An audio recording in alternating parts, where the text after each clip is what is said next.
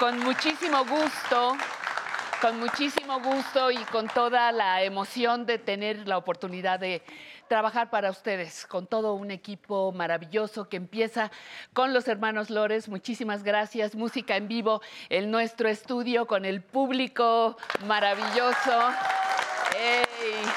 Que nos llena, nos llena de energía.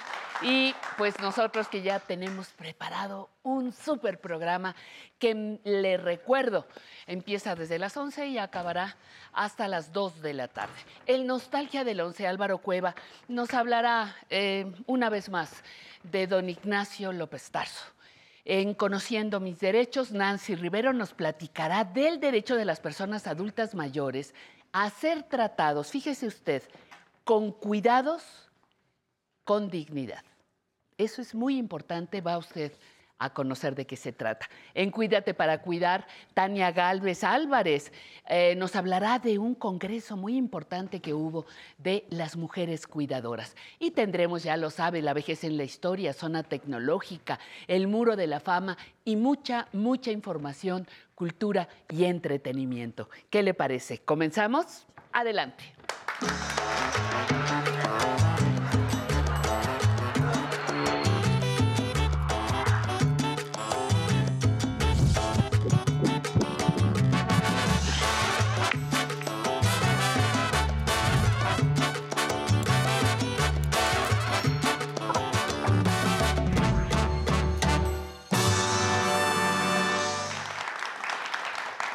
Bueno, hoy, hoy les tengo que hacer pensar un poquito en esto, fíjese.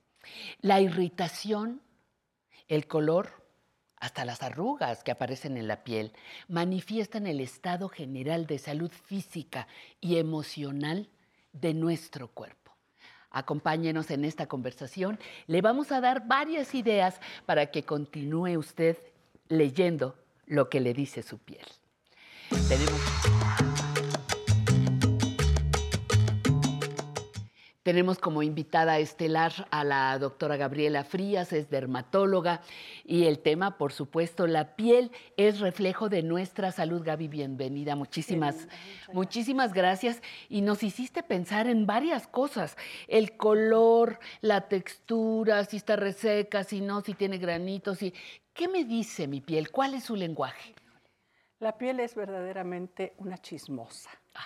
Ah. Entonces, Ajá. me encanta. Me Me, encanta. me siento en mi hábitat. Ajá. Entonces, platica, nos dice secretos, nos dice, he estado muy nerviosa. Cuando me dicen, no, todo bien, le dije, no le creo, no le creo porque la piel está rascada, arrancada, ya se arra- arrancó el párpado superior. Tuve una paciente que se le veía el globo así, Ay, de verdad, ocular, de por verdad. Dios.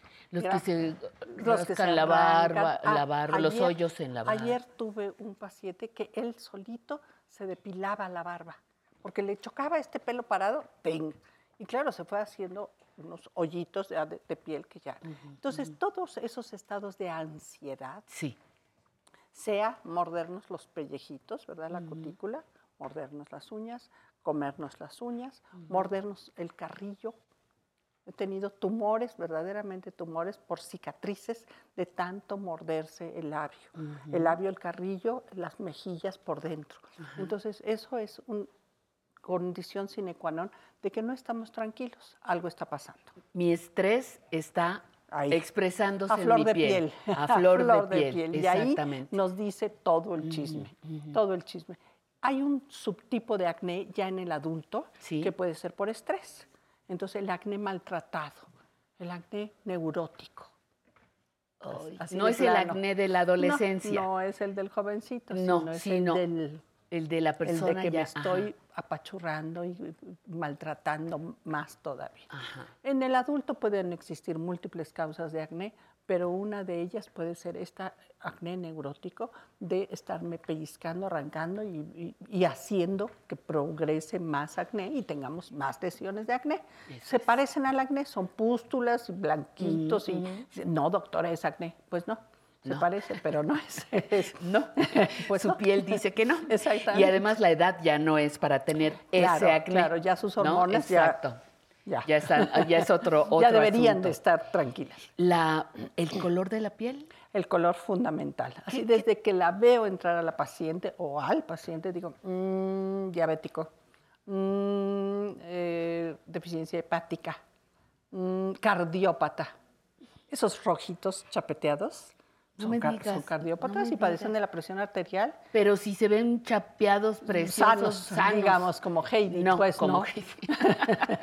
Pues no, No, puede pues ser que trae la presión muy alta. Fíjate nada Hay otro signo que me fascina, la verdad, debo decirlo así, me fascina. Es una línea transversa en el lóbulo de la oreja. Aquí donde las mujeres nos ponemos el arete, ahí va una rayita que se hace como un pliegue. Eso nos habla de una enfermedad del corazón. Ah, caramba. Entonces, es, es el signo del lóbulo de la oreja se llama. Y está asociado, a- puede ser a muchas deficiencias cardíacas, no es hipertensión forzosa, no. Puede ser hipertensión, puede ser un, un aneurisma, puede ser muchas cosas del corazón, pero hay este signo del lóbulo de la oreja. Entonces, de entrada, chapeteadito, ligeramente robusto. y con el signo ¿Y del acá? lóbulo de la oreja, Chéquese con el eh, cardiólogo. Sí, vámonos al cardiólogo. La palidez. Hay pálidos por anemia, que es un tono de pálido, es hacia blanco. Hay un tono hacia verde. Eso nos habla más del estado del hígado. Las manchas oscuras son por el sol en el 99.9 de los casos, porque todo el mundo quiere que sean del hígado y no son del hígado, no son del hígado, el color. por suerte. Es- exacto, porque Por hay suerte cuánta gente la tiene, ajá, ¿verdad? ajá. Entonces, pero es más bien por el sol. Pero el color, el tono de piel es o diabetes mellitus, que en México pues es el pan nuestro de cada día, o anemia, o enfermedad del hígado, o enfermedad del corazón. Esas son las más frecuentes. Hay otros Sí, subtipos otras, y todo ajá, esto. Recuerden que los enfermos del riñón están casi siempre anémicos. Paliduchos. Exacto. Y entonces están pálidos. Entonces el riñón, en, en el riñón hay una parte del riñón que se ocupa de la sangre. Todo lo que dice la piel. Todo, Entonces, de entrada. O estoy bien chapeado, Sí. estoy muy bien. Y Estoy muy bien y traigo la hipertensión hasta acá. Ajá, ajá. Entonces todo eso habla de muchas cosas de la piel. Eh, ya hablábamos también de la textura del cabello. El cabello también nos dice en qué estado nos encontramos. Eh, las personas postparto se les cae el pelo. Se reseca es- mucho. ajá. Y, y eso Y se cae, lo ajá. tomamos muy Por ahí ma- mandamos el mensaje a, a las recién. recién paridas recién o las paridas. abuelitas para que no, no se asusten de que su hija, que acaba de dar de luz al nieto, y que todos están felices, eh, se le esté cayendo el pelo. Y muchas otras enfermedades con fiebre alta tiran el pelo. Entonces, eso también hay que tomarlo en cuenta. Si la operaron de apéndice, si la operaron de la vesícula, si la operaron de las cosas más comunes y corrientes, se cae el pelo. Se cae el pelo porque el, el organismo entra en un estrés eh, Claro, claro, fisiológico que entonces se cae el pelo.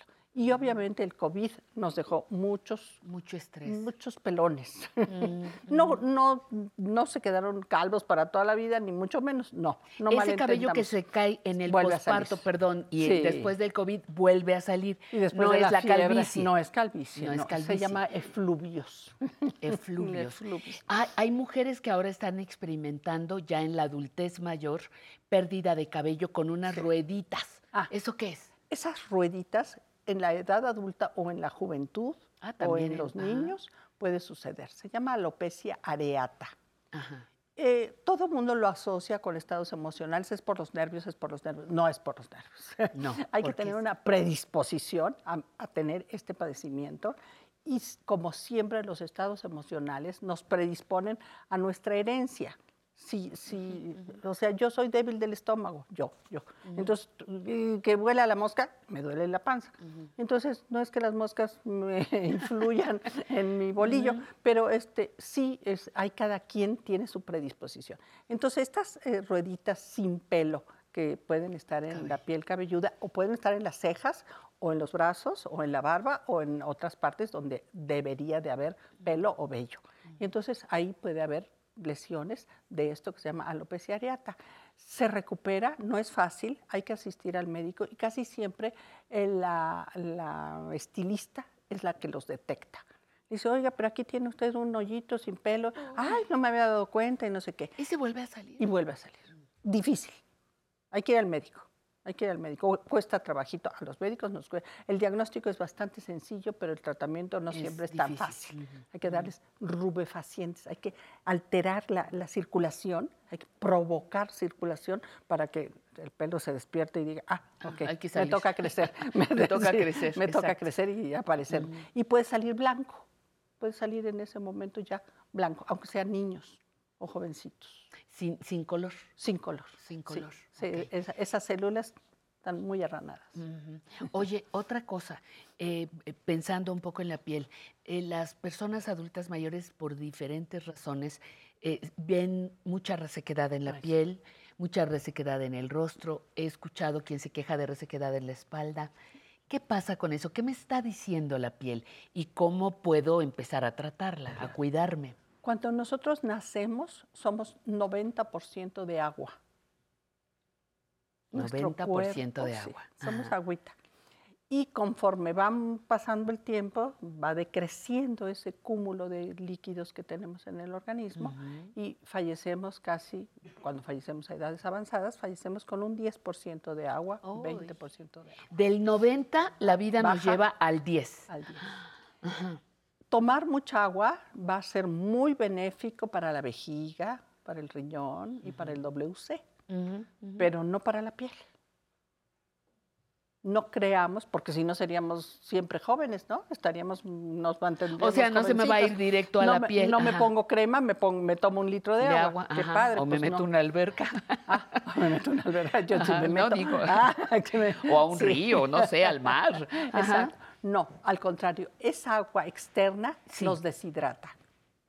Meternos a la alberca, al mar. o- ¿Te deshidrata? Te deshidrata porque tiene sales. Y entonces Cielos. el agua no es nada más H2O, tiene nitritos y muchas otras sustancias que nos sacan el agua. Ajá. Entonces, a cierta edad, los baños deben de ser breves. No quiere decir no bañarnos. Sí, ajá. Baños breves, Baños breves. con poco jabón y el agua no muy caliente. ajá, Porque sí, por naturaleza nos deshidratamos, nos deshidratamos absolutamente. Es mejor ingerir agua siempre, pero no es la receta mágica de que tomo agua y ya. Sí, pero no hay que dejar de tomar agua, eso No, tampoco. Exacto, ajá. no, es- no nos vayamos al Ajá. otro extremo. Y muy importante es ponernos crema. ¿Qué hace la crema en nuestra piel a cierta edad?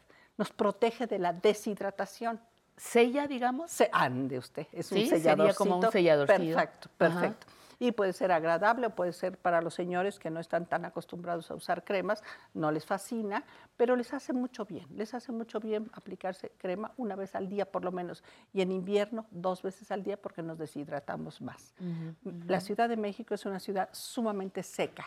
Sí, sí, sí. Cuando yo veo así esas cosas, le digo, ¿por qué no se va a vivir a Jalapa? Dice, ay, pues estaría padre, pero, pero es la ciudad perfecta porque es temperatura baja con muchísima humedad. Entonces, favorece mucho a la resequedad de la piel.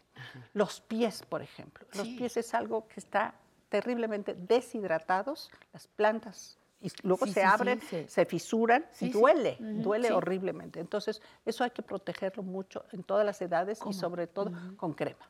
Crema, crema, crema, no andar descalzos, no remojar los pies en tinitas de agua donde nos vamos a deshidratar más, sino en tinitas de crema. Hay que ponernos crema. A veces recomendamos eh, ponernos la crema y taparnos con un plástico o, o con algún sustituto que nos selle en la absorción de la crema. Entonces, un ratito en la tarde, noche, cuando estamos ahí descansando, ponernos la crema y sellarnos los pies con una bolsita de plástico o con un guante o con un algo. calcetín Un puede calcetín servir? Ajá. Puede servir. Y entonces eso nos favorece a rehidratar nuestra piel y que no se fisure y que no duela, porque puede doler muchísimo.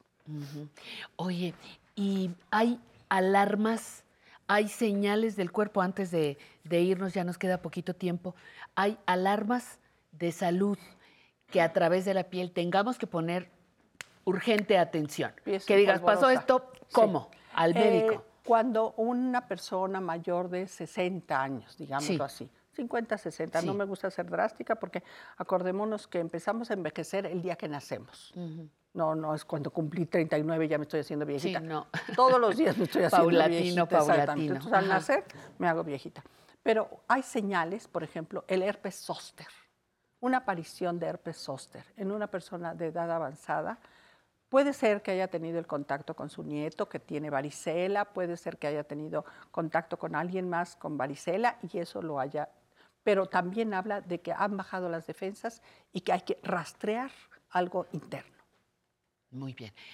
Ya haremos algo sobre herpes zóster, Ah, ¿te encantada. parece? Me parece ¿Te muy parece? bien porque está Que- muy, muy, muy, muy y es una, contagioso. eh, sí, y es una de las enfermedades, digo, de las vacunas que debemos ponernos, Sí, en fin. sí. Vamos a hacer algo especial Claro, contigo, Gaby gusto, Frías. encantada. Muchísimas gracias. Encantada. Gracias a usted por estar con nosotros. Apenas vamos empezando. Esta es así la probadita de lo que nos espera durante los siguientes minutos aquí en el 11, en su programa Aprender a Envejecer. Gracias.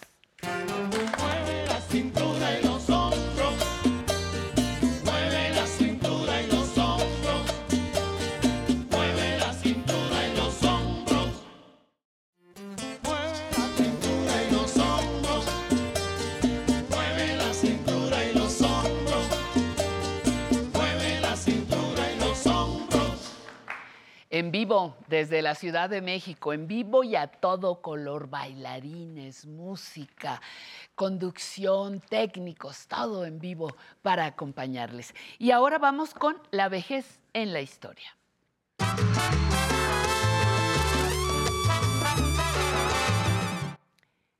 Si piensas que es demasiado tarde, ten cuidado, solo es una excusa para rendirte, nos dice Wang Deshun.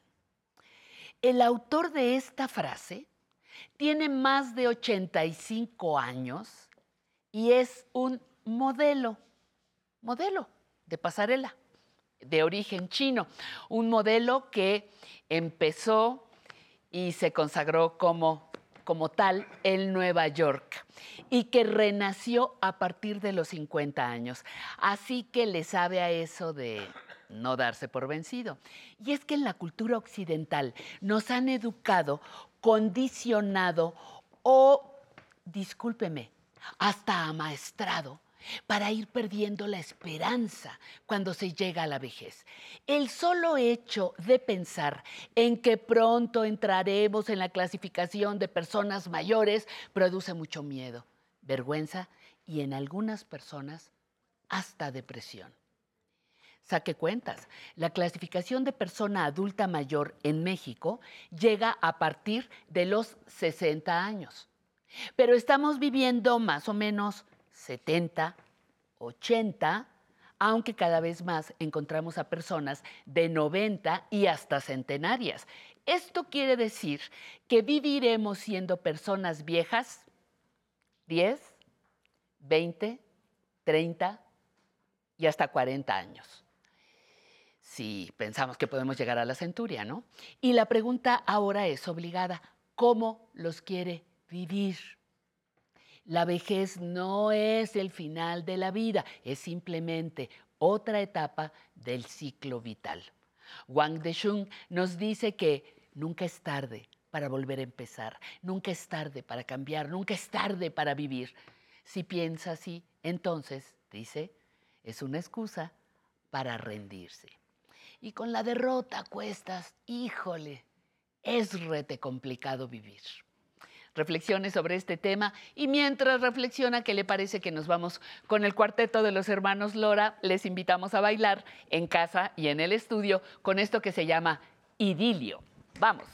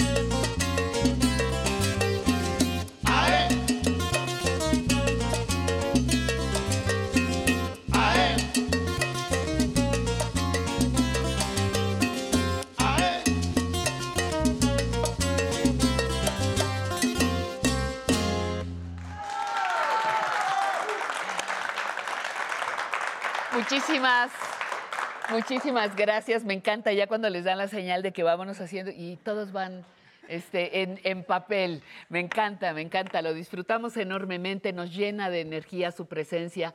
Gracias por estar aquí y disfrute de la siguiente sección, por favor.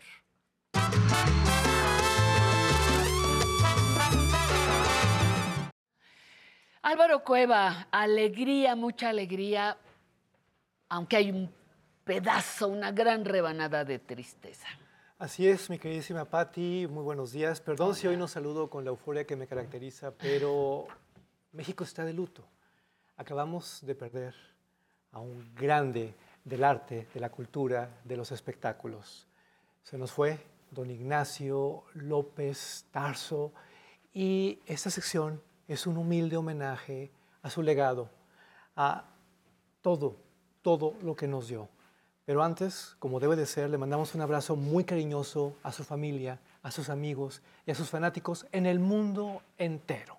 Porque don Ignacio era no solo patrimonio vivo de la Ciudad de México, no, era realmente alguien que le aportaba cosas buenas al mundo. Y si no me cree, vamos a iniciar con estas imágenes de 1984, recordándolo como se debe de recordar a un gran actor en el escenario. Goce.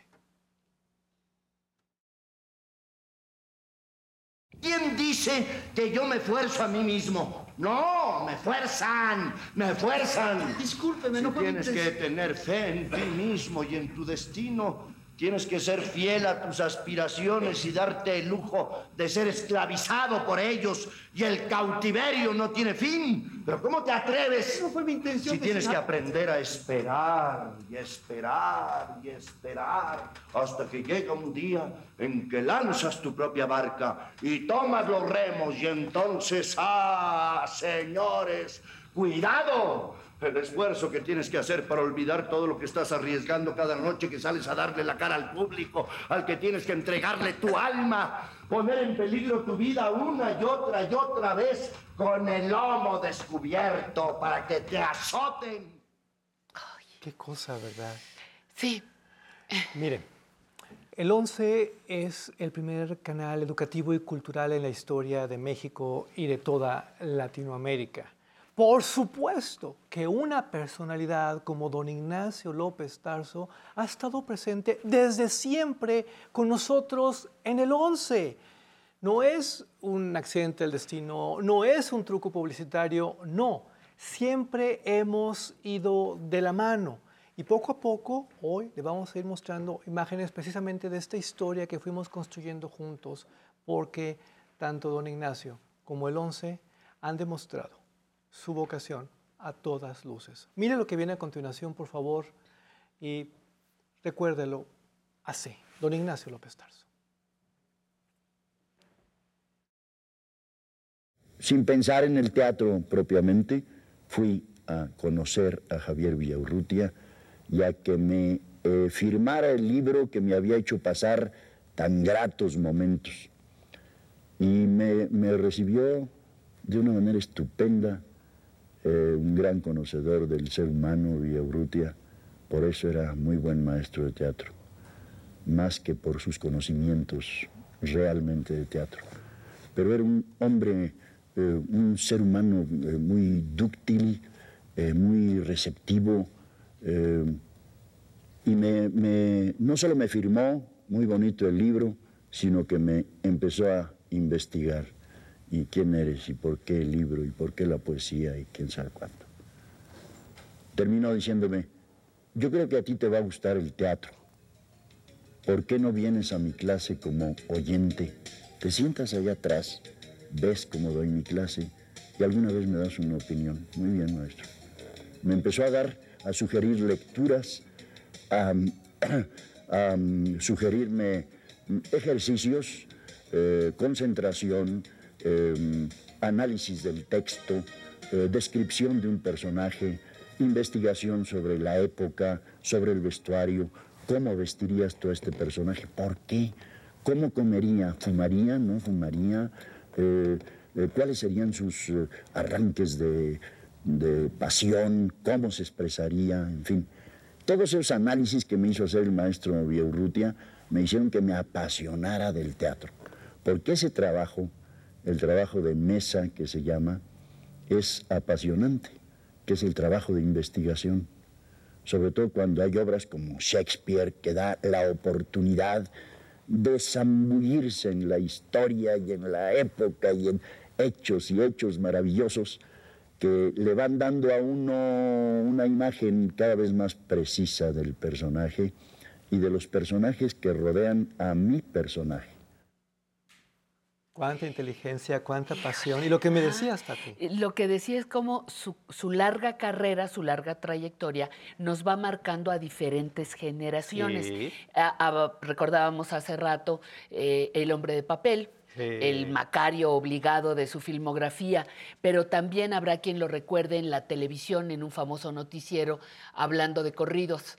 Y habrá quien lo recuerde ya de adulto mayor haciendo un papel al lado de Loco Valdés y de Sergio Corona, eh, también con un papel estelar. Entonces nos va marcando en diferentes épocas de la vida como país y como generaciones.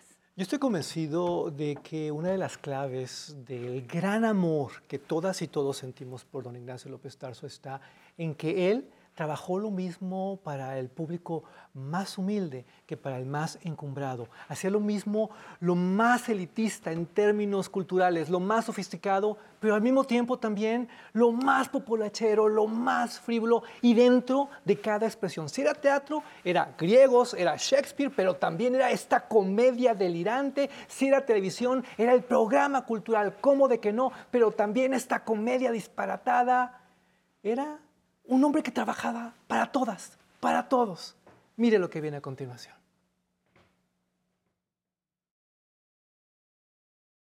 según el texto y la información que te da, porque además no solo son los textos, sino las entrelíneas que son importantísimas. ¿Qué dice Shakespeare entre líneas?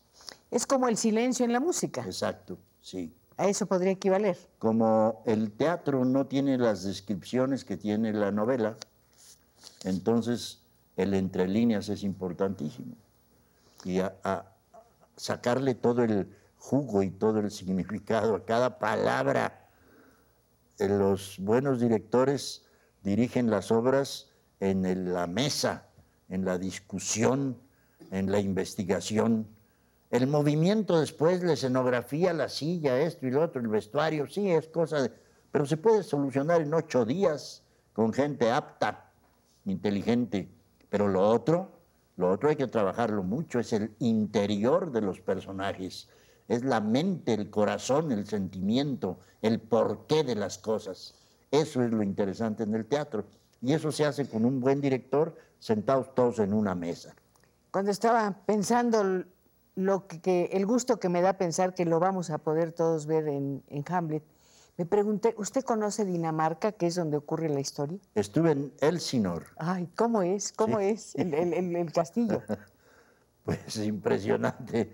muy Pero eso es sí, importante, En la que usted orilla del sepa cómo mar, es. No, es ahí impor- claro. imaginé dónde se encontró al fantasma del padre, por dónde fue el duelo, dónde era el salón, donde, en fin, el, el castillo de Elsinor, ahí en un, en un risco pegado al mar en Dinamarca.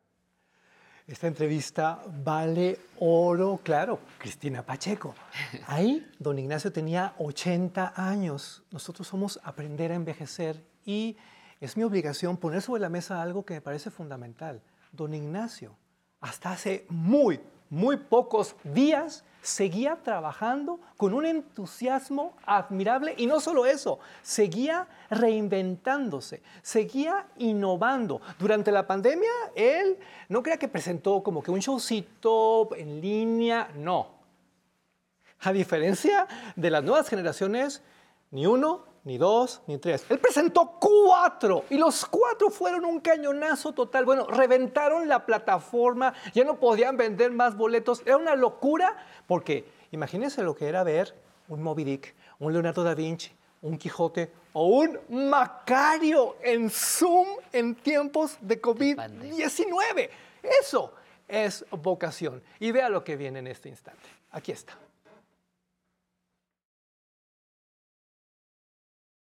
Maestro, antes de su debut profesional como actor, usted formó parte del grupo estudiantil autónomo.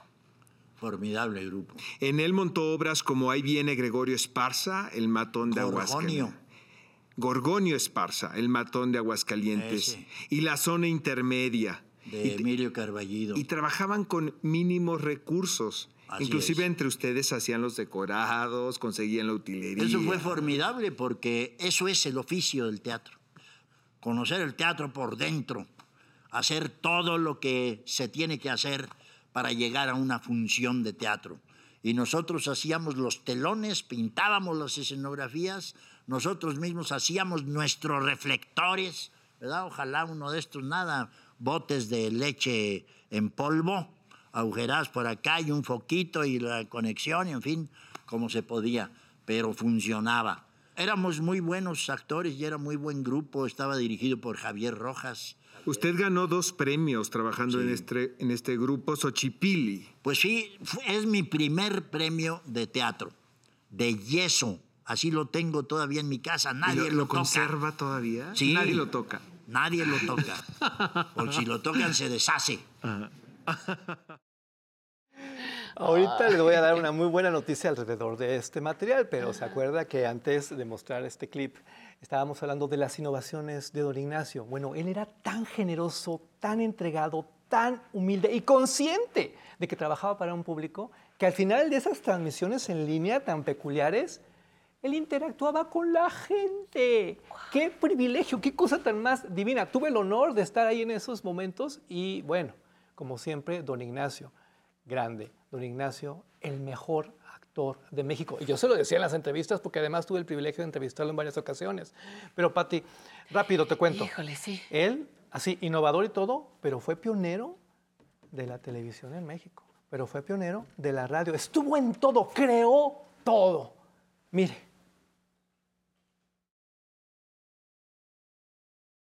¿Cómo fue trabajar con Gabaldón y con, y con Figueroa al mismo Sí, tiempo? sí, fue un descubrimiento, porque los dos fueron después muy buenos amigos míos. Nos hicimos muy buenos amigos a pesar de que Gabaldón era un hombre difícil. En el cine le decían el ogro. Era gente que cuando no le gustaba una escenografía la rompía a puñetazos y arrancaba los telones y los aventaba y quitaba las luces y en fin, hacía barbaridad y media y se peleaba a veces muy fuerte con los actores. Pero desde el primer llamado que tuve para Macario, que fue en Tasco, estaba en el cuarto que, que le habla... le- eh, le habla el señor Gabaldón, sí. Eh, dígame, señor, eh, te espero a, a cenar acá conmigo en, en el restaurante. Muy bien. Bajé. Me dicen el logro, no tengas preocupación porque yo me enojo solo con los que no me entienden y los que no saben hacer las cosas. Espero que tú y yo nos llevemos muy bien. Pues sí, señor. ¿Has estudiado? Sí, señor, sí, ya estudié muy bien. Eh, mañana es nuestro primer llamado. Yo a veces exijo mucho, pero es siempre en bien de la película y en siempre el bien del personaje y no sé qué. Al día siguiente, el primer llamado, el, el atado de leña, la carga de leña en la espalda, de lo cual no estaba yo acostumbrado. El mecapal aquí y el peso en la espalda. Y guaraches en un empedrado y una calle empinada hacia arriba. ¡Acción! Y empiezo a caminar. ¡Corte! ¿Te gusta esta entrevista? ¿Qué pasó? Sí, sí, por supuesto. Pues ahí les da. Yo les prometí buenas noticias. Cuando termine de aprender a envejecer, quédese aquí en la programación del 11 porque se va a retransmitir completo este gran especial del taller de actores profesionales de Oscar Uriel. Es imperdible. Es otro homenaje merecidísimo para el legado, para la memoria de don Ignacio López Tarso. No se lo vaya a perder. 14 horas aquí en el 11. Y bueno, podríamos decir, podríamos es que es tanto, tanto. Gracias, precisamente por eso, don Ignacio, gracias por tanto. Descanse en paz, abrazo fuerte a su familia, a sus amigos y a sus fanáticos en el mundo entero. Y gracias a, al ONCE por los tesoros que podemos compartir como estos, que, que hicieron un homenaje a don Ignacio. Así es. Muchísimas gracias por estar aquí. Gracias, mi queridísimo Álvaro. Regresamos en unos minutos.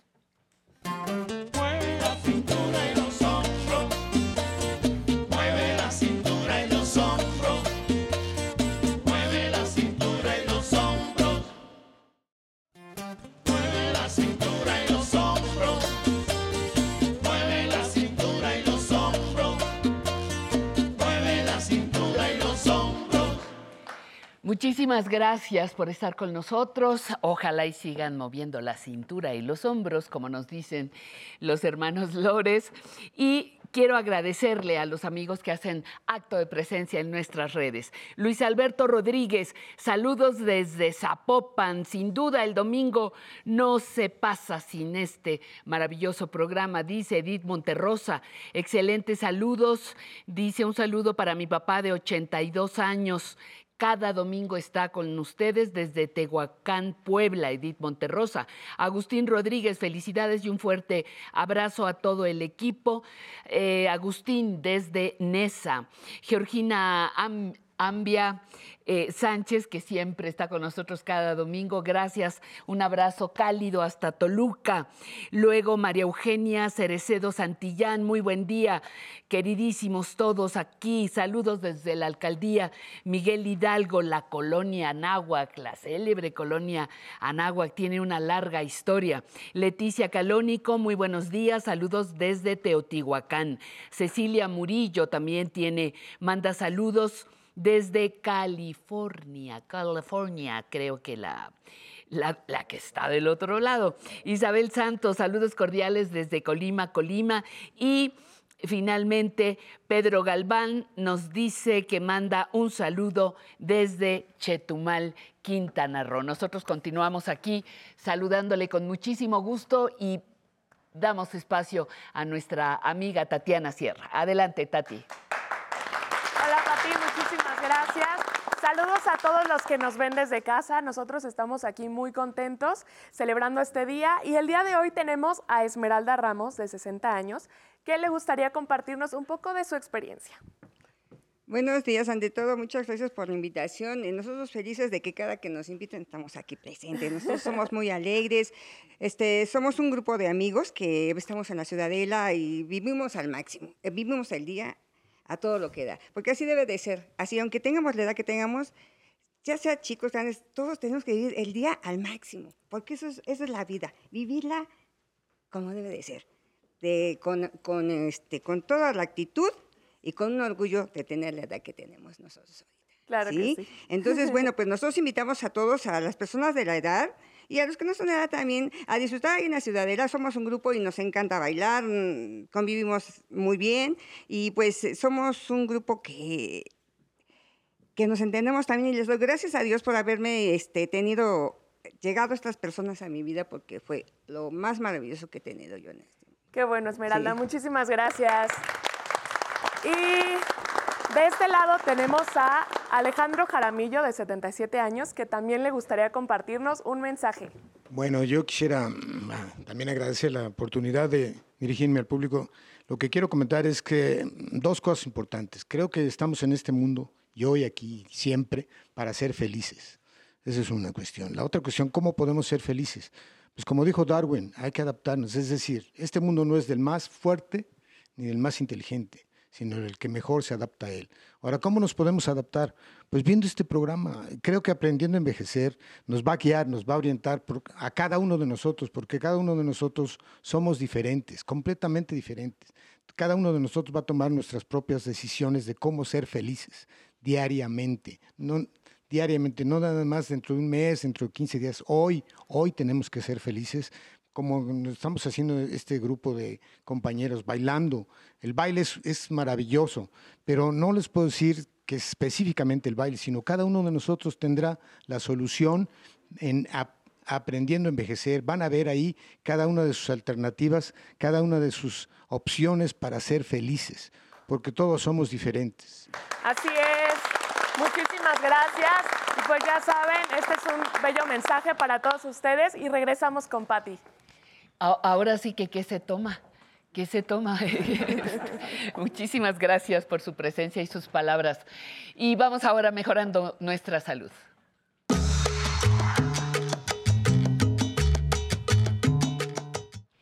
Citlali, ¿cómo estás? Ya estaba yo metiendo el desorden, ¿verdad? ¿De qué se toma? Pero bueno, ante tan bellas palabras y sobre todo, sobre todo, Citlali, el tema que tienes hoy es nos interesa a todos, a todas las personas. Y porque ustedes lo pidieron. Y a Y tu respuesta de cómo estoy, pidieron. pues vibrando altísimo aquí en Aprender a Envejecer todo, como todos los domingos. Ajá. Y más en esta sección, pues que tenemos que vibrar muy alto para poder tener la salud que todos estamos esperando. Y pues sí, porque ustedes lo pidieron, vamos a continuar hablando de las recomendaciones que le hacemos a las personas para vivir con diabetes. Con diabetes. ¿Por qué es importante insistir en este tema, Citlali? Mira, Pati, porque la diabetes es una enfermedad crónica, degenerativa, no transmisible y que adquirimos a través de nuestra voluntad y de nuestros propios actos. No, doctora, yo no hice nada. Es que mi mamá era diabética y mi papá era diabético, mi abuelita era diabética y por eso a mí me dio la diabetes. No. ¿Verdad Lo que, no? Fíjate que lo que sí heredamos en familias son los hábitos. Los hábitos de comida, los hábitos de sueño, los hábitos de actividad física, porque es lo que estamos viendo y lo estamos reprodu- reproduciendo todo el tiempo. Luego entonces, cuando adquirimos la enfermedad consecuencia del hábito, decimos, pues es que era obvio, me tenía que tocar, pero no es No, así. Es una decisión y una elección. Y la relevancia del tema es porque esta enfermedad ha tenido también muchos mitos, como que me tengo que complicar si ya la adquirí. Y estos mitos que provocan el desconocimiento de mi propia enfermedad y de cómo estoy conviviendo con ella, pues cobran muchas vidas actualmente en nuestro país y tienen a nuestro, a nuestro sistema de salud pues en una situación lamentable. Y por eso es importante decirle a las personas de qué se trata. Pero fíjate, es un mensaje clarísimo, me encanta. Se heredan los genes, cierto, pero también los hábitos, los y los malos hábitos, ¿no? El refresco a la hora de la comida, el, el azúcar, las, las, este, Sí, y además, las harinas, ahora que lo dices, Pati, eh, sí se heredan los genes, pero para que los genes se expresen precisamente Hay en que esto, activarlos. hay que activarlos. Exacto, hay o que sea, pueden estar ahí dormidos y yo tener a mi, papi, ma- a mi papá, a mi mamá que conviven con diabetes y yo no tener absolutamente nada, ¿no? Y Claro. para muestra, pues la vida de uno, ¿no? Claro, entonces claro, creo que... Y bueno, Pati, entonces después de hacer esta reflexión, quisiera compartirle a las personas pues los puntos que son importantes que no nos dice nadie que tenemos que tener bien claros cuando tenemos diabetes y es revisar ciertas circunstancias. Lo, lo trabajamos en el programa pasado, pero dada la relevancia tengo que volverlo a mencionar. Sí. Trabajar en el estado emocional es importantísimo y no asumirse como una persona enferma. Si bien ya, vimos que a través de los hábitos hemos logrado expresar esta condición de vida, no tenemos que asumirnos como una persona enferma que está limitada para no hacer ciertas actividades. Simplemente ya es una condición de vida, es tan normal ya, es tan común en nuestra población, que lo tenemos que ver como una realidad de la cotidianidad y sobre eso ir teniendo ciertos cuidados. A ver si capto lo que dices. Si a mí me dieran un diagnóstico de mujer diabética, ¿no es el final de mi vida? No quiere decir que me cayó la desgracia y que a partir de ahora me quedo sin ojos, sin pie, todo me va a dar. Es el ¿No? principio de una nueva vida, como todos los principios de todos los días, ¿Y porque por- vengo inspirada con ¿Y por qué, doctora, es el principio de una Porque a nueva vida? partir de esta nueva realidad, Patti, nos podemos empezar a dar cuenta de todo lo que no hicimos y podemos hacerlo y nosotros podemos tener una excelente calidad de vida, unos excelentes controles de glucosa y no es cierto que necesariamente me quedaré ciego, que me tendrán que apuntar los pies, etcétera, etcétera. Por eso trabajar con este estado emocional de hacernos poderosos, valientes y responsables. Responsables, yo creo que esa es la palabra Lo más clave. importante. Muchas veces decimos, fui al doctor y no me dio nada. Y, y me dio esto, pero pues esto es lo que ya voy a tomar. Y entonces limitamos nuestra voluntad y nuestra salud a una recomendación de un médico, lo cual es imposible. El 100% de la responsabilidad es de uno, porque si el médico que a uno lo valoró no es bueno, pues uno tiene que ir tocando puertas, no le dio la suficiente atención, tiene que ir tocando puertas. Entonces, Patti, pues en esta, en esta eh, condición de vida a mí me gustaría resaltar la situación emocional que es de vital importancia. Por supuesto que hemos hablado de la actividad física, del ejercicio, que muchas personas en nuestra población, Patti, no me dejarás mentir, no quieren tomar medicamentos porque hacen mucho daño, porque intoxican, prefieren un remedio herbolario o un remedio de otro tipo que tomar y asumir que la diabetes debe tener en control mucho. Sí, sí, sí, y por eso lo hago, lo, lo toco en el tema del ejercicio. Entre más ejercicio, más Menos, glucosa se consume, exactamente. menos medicamento. Menos medicamento. Usted ya no quiere tomar dos dosis de metformina, ya no quiere tomar más glibenclamida, ya no quiere tomar más, Métale al más ejercicio. ejercicio. Menos ejercicio, pues el doctor le va a aumentar la insulina, Cero ejercicio, los medicamentos, etcétera, ¿no? La otra co- la cosa importante es la alimentación, que también, si no se lo perdieron en el programa pasado, lo pueden revisar ustedes. Les di- dijimos algunos tips de algunas, Sí. incluso frutas que se pueden consumir. Y que no, otras que no. Y ahí tenemos mucha información de la alimentación, que es un tema vasto. Otra cosa que quiero eh, dejar muy claro es que tienen que estar cuidando sus hábitos urinarios y estar revisando la función de los riñones de manera anual, que es algo que no platicamos en la anterior ocasión, Patti, porque de las principales complicaciones son los problemas renales. Si nosotros vamos a orinar y de pronto vemos en, en el, en el excusado que hay ahí Sí. espuma, que como que está cambiando algo, que huele diferente, Que es un dato de no es- alarma. Hacemos, nosotros orinamos, hay que voltear a ver qué fue lo que hicimos. Muchas personas nada más orinan, le jalan y se acabó el asunto. Hay que verlo porque eso puede dar datos tempranos de algo que conocemos como microalbuminuria. ¿Eso ¿Qué es qué es? eso? Estoy tirando proteínas por la orina, lo cual no debe de pasar y es un, da- es un dato temprano de que el riñón empieza a fallar. ¿Y cómo es mi orina? ¿Cómo sé qué, qué, qué le pasa a mi Se orina? hace que tengo que espumosa, es lo que Ah, por lo general espumoso. vemos. Nos- Ujú, Nosotros ujú. decimos, ¿y cuando orina es Sí. espumoso? No, pues no, doctora, o sí, doctora. no. Y de ahí ya parte el, el estudio. De todas formas, en el combo de estudios, que ahora hay mucha competencia y afortunadamente eh, gracias a eso se pueden tener estudios mucho más económicos. La gente antes no se estudiaba porque ir al gabinete y laboratorio era carísimo.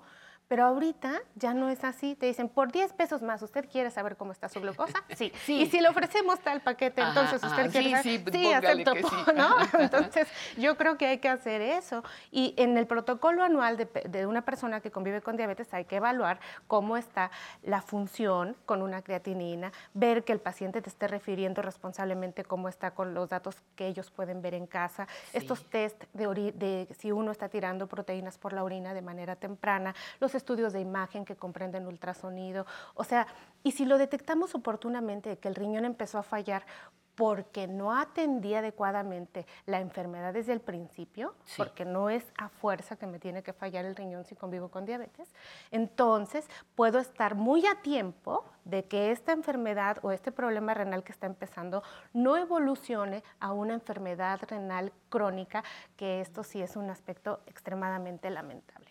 Oye, y ahorita que estás diciendo lo de, lo de los riñones, el seguir tomando, el tener presente que tenga enfermedades o no, seguirme hidratando con mi litro y medio, dos litros de agua, sigue siendo fundamental, ¿no? Totalmente, Patti, porque y, y también en ese, en ese aspecto darse cuenta que es un indicador muy importante para las personas que conviven con diabetes, tanto el que no tengan ganas de tomar agua como el que tengan la boca muy seca y tengan ganas de seguir tomando y tomando agua. Pero en general se suma al litro y medio que se tiene que estar consumiendo siempre en el día a día de las personas de manera rutinaria. Exactamente.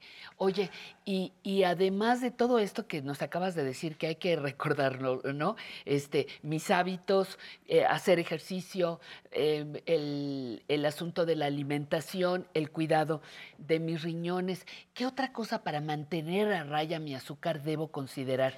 Se me ocurría, ahorita que te estaba viendo, la visita al oculista, el dentista. Es decir, mi cuidado tiene que ser integral. De todo tipo. No es solamente mi páncreas.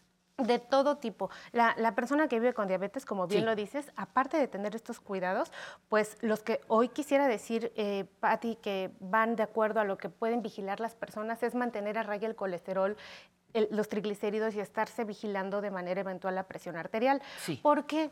Porque van de la mano. Como el metabolismo está alterado, entonces digamos que es como un hilo de media que se va jalando. Ah, entonces, pues de repente ya fui al doctor y me dijo que tenía este, la glucosa elevada y ya diabetes, pero de repente yo como bien, doctora, y tengo el colesterol y los triglicéridos elevados, pero ¿por qué si como bien? Y de repente uno ya no se dio cuenta y tiene presión arterial elevada, por eso hay que estar muy expectante de todas estas cosas y sobre todo, este combo que acabo de mencionar, Patti, Sí. es el gran combo que lesiona los ojos, que lesiona la audición, que lesiona la piel, que lesiona los nervios y bueno, pues esto va a desencadenar de una forma fatal solamente si no hacemos un alto y decimos, bueno, esto tiene un manejo integral. Hay fitoterapia, plantas medicinales que se pueden ocupar, medicina alternativa responsable que se puede ocupar para complementar el manejo de las personas que viven con diabetes. No hay una planta, no hay un tipo de terapia que provoque que usted se cure de la diabetes. No se cura la diabetes. Hasta cura ahorita en el capítulo en el que vamos no se cura. La ciencia nos ha dejado ver que se controla y se, Se vive muy exacto. bien.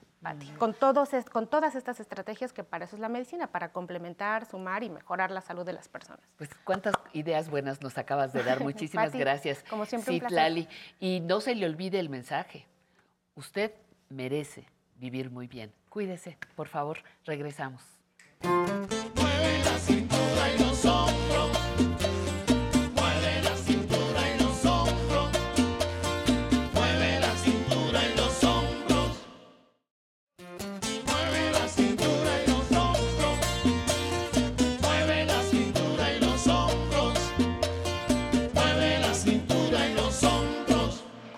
La hora del centro, 12 del día con un minuto y vamos para la segunda hora de nuestro programa en oficios. Vamos a conocer a una cirquera. No se lo pierda, por favor. En la zona tecnológica, Alan Calvo nos enseñará a configurar la famosa bocina inteligente. No se le olvide, segunda parte, pero vamos a dar un resumen de lo que aprendimos la sesión anterior.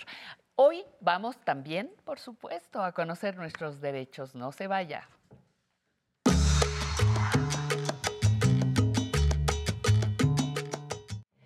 Mi querida Nancy Rivero, ¿cómo estás? Tan seria que te ves ahí muy propia. Nada más para empezar el Nomás- programa.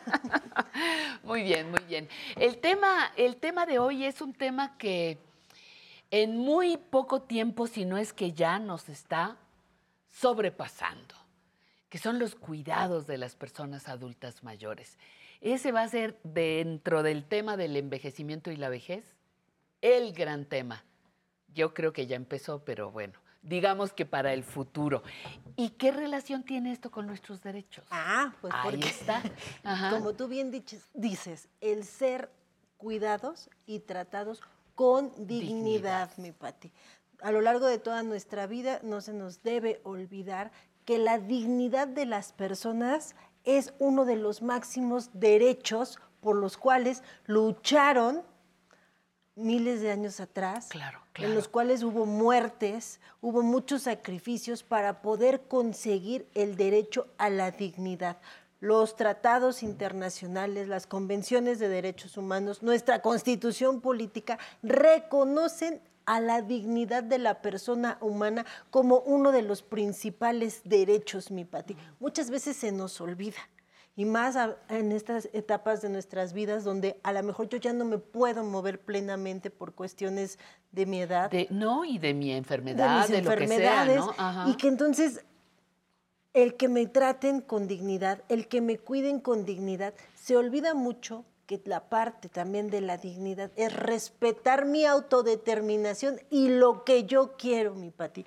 Si quiero que se me cuide, si no se me cuide, si quiero, este, si tengo 100 años y quiero estar viviendo solo, pues que me dejen estar viviendo Ajá, solo, ¿no? ajá. No por cuestiones de hay que cuidarlo, hay que protegerlo, vamos a estar ahí pues menoscabando los derechos de las personas. Cuidados con dignidad en el caso de que yo tenga alguna enfermedad, que estos cuidados deban de ser de conformidad a lo que yo quiero, que los médicos respeten mis decisiones, que mis familiares respeten mis decisiones, que el personal de salud respeten lo que yo me decido informe, me informe y, y respete y mi respeten decisión. lo que yo decido.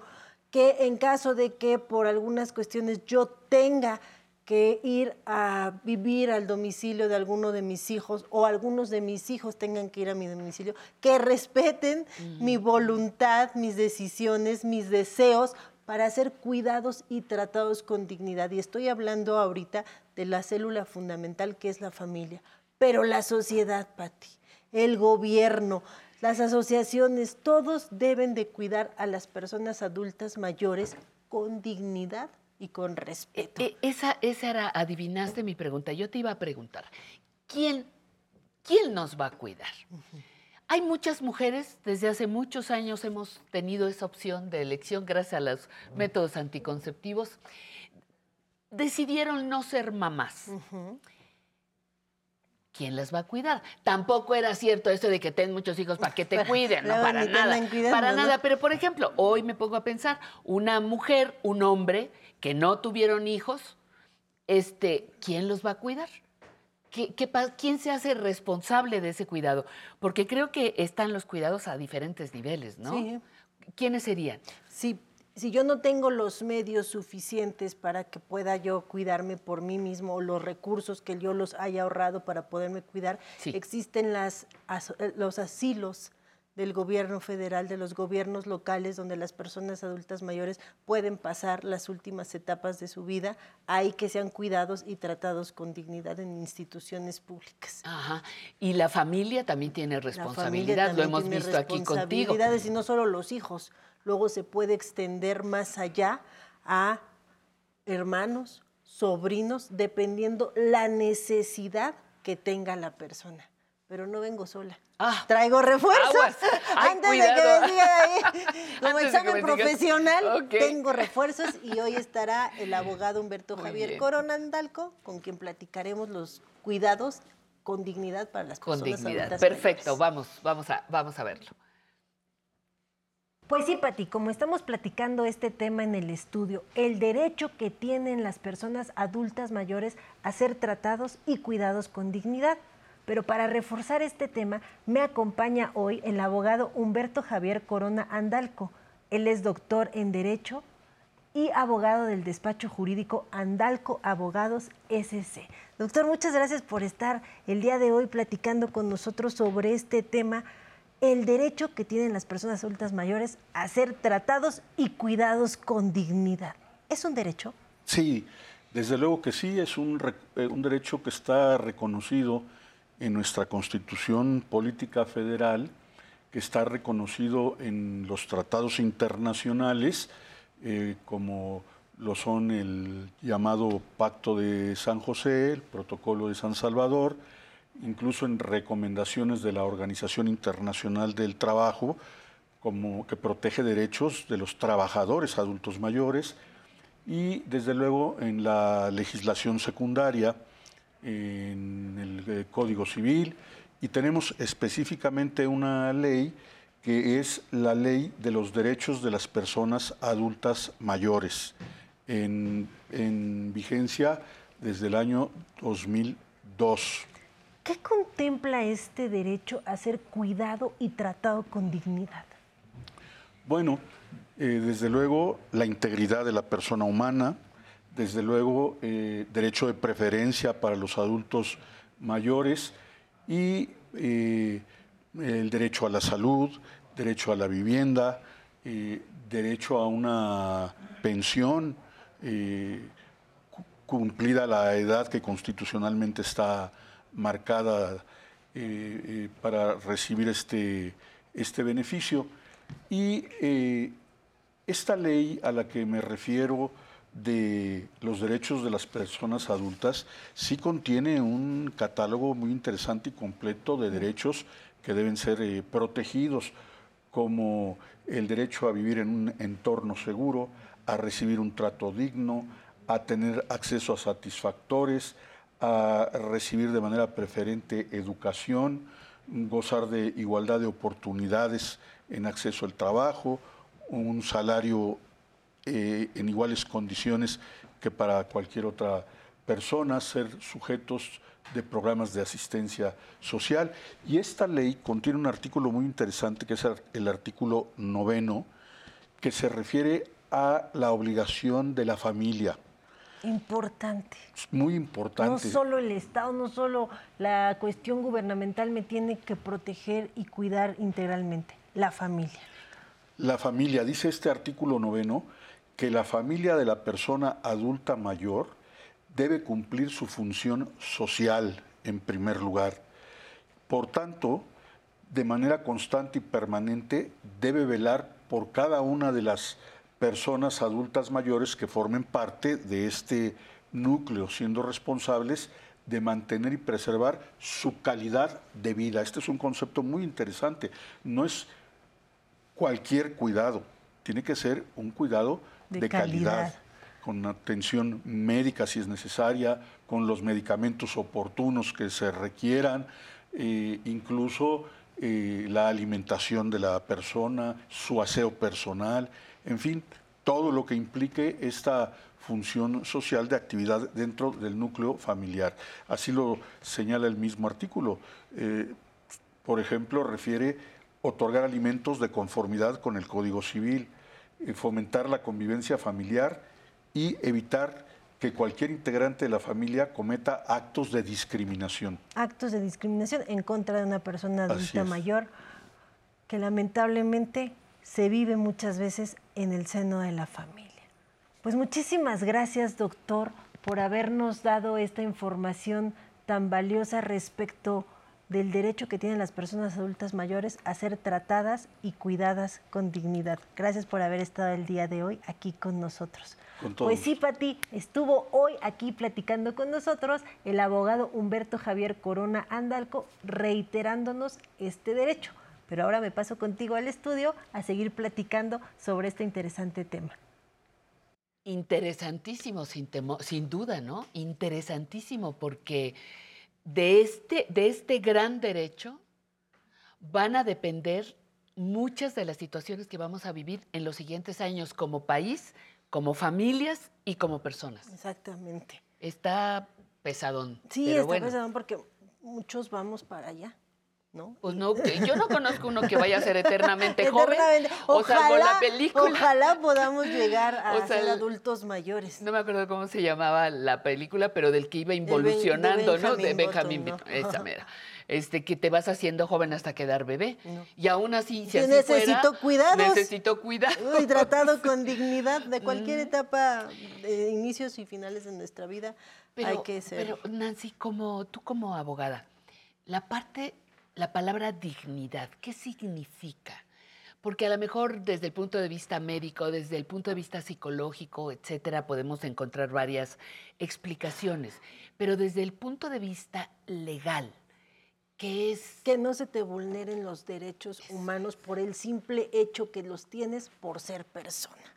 Nada de que, eh, porque se van a dar actos de discriminación por edad, por, por tono de piel, por preferencia religiosa, por preferencia sexual, por el simple hecho de ser ser. persona, necesitas que se te reconozcan y respeten todos tus derechos humanos. Hubo un ejercicio bien interesante, mi Pati, Sí. donde se le preguntaban a las personas qué son los derechos humanos, qué es la dignidad, no sabían sabían. contestar.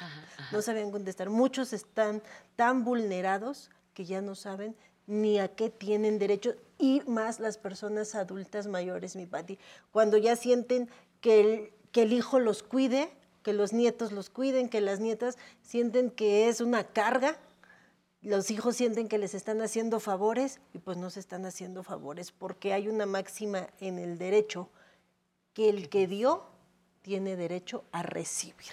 Y si nosotros obtuvimos de nuestros padres los cuidados, si ellos los necesitan en alguna etapa de nuestra vida, no es les estoy echando la mano, es una obligación como hijos, como descendientes, el cuidado hacia nuestros padres. Y tampoco es te estoy cobrando la crianza. pues no. Sino es, repíteme por favor esa máxima o esa. Sí, es un principio general un de derecho ajá. que el que dio tiene derecho a a recibir. recibir. Y ahí se Pues tenemos, tenemos aquí un paquete gigantesco, mi queridísima Nancy, sobre todo que la gente, las personas adultas mayores, tengamos la certeza de que nuestra edad no nos quita los derechos. A nuestra edad los derechos no caducan. No caducan. Entonces, eso es vital. Pati, tenemos derecho a ser cuidados con dignidad hasta muertos. Nuestro cadáver debe de ser tratado Con con, un profundo respeto y dignidad una vez que ya hemos abandonado este planeta. Pero luego voy a traer ese derecho. Pero bueno, muy bien. por lo Porque pronto se ya, nos va, se nos por va lo aquí. pronto ya se nos acabó el Ya tiempo nos en este tiempo. tema de la muerte. Muchísimas gracias, Nancy, siempre con temas muy ti, apasionantes. Pati. Muchísimas gracias. Y yo voy a leer para ustedes algunas de las cosas que tenemos por aquí, no las cosas, las participaciones del público. Mire, le platico. Nos, nos llegó ya información a nuestras redes desde eh, Iztapalapa. Cristi Hernández nos está saludando a todo el equipo de Aprender a Envejecer. Soledad Said manda saludos desde Chile, hermoso país, saludos hasta, hasta el sur de nuestro continente. Pero también nos llegaron saludos de Berta Ramírez desde León, Guanajuato. Fabiola Guzmán, hermoso programa, gracias por pensar en, el, en la persona mayor. Eh, saludos desde Tlapa de Comonfort en Guerrero. Mercedes Villacre- Villacrece Zambrano nos manda saludos desde Manavi, así leyendo textualmente, Manavi, ahora sí que ya reprobada en geografía yo, porque no sé dónde queda o de dónde es. Y por ahí si me ayuda alguien, se los voy a agradecer. Eh, Miki Acevedo, desde Coatzacoalcos, Veracruz, ese sí sé dónde queda. Imelda Concha, saludos desde Zacatecas. Eh, Michoquita, saludos también desde Villahermosa, Tabasco. Y finalmente, Mercedes Rodríguez, a todas las personas del programa Aprender a Envejecer. Eh, saludos desde Zacatecas, que Manavi está en Ecuador. Bueno, pues eso es lo que aprendí el día de hoy, la palabra de hoy, Manavi. Muy bien. Y tenemos llamados eh, directos a nuestra línea telefónica, porque no solamente por redes. Pero, ¿qué le parece si le guardo un poquito de esta información para el siguiente corte? Y ahora le quiero invitar, por favor, con muchísimo gusto, con muchísima atención, a que vea esta siguiente sección, oficios, la hace el equipo con muchísimo gusto, con mucho cariño y en la de hoy la dedicamos a una maestra de circo. Adelante.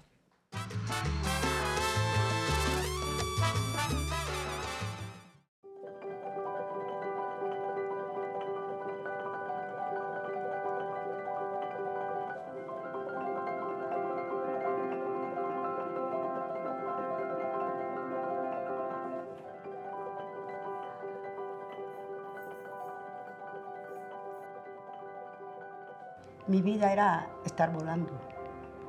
Entre más volaba, más feliz y mejor me sentía. Es una adrenalina que los que somos acróbatas y los que hemos trabajado en cosas de riesgo lo saben.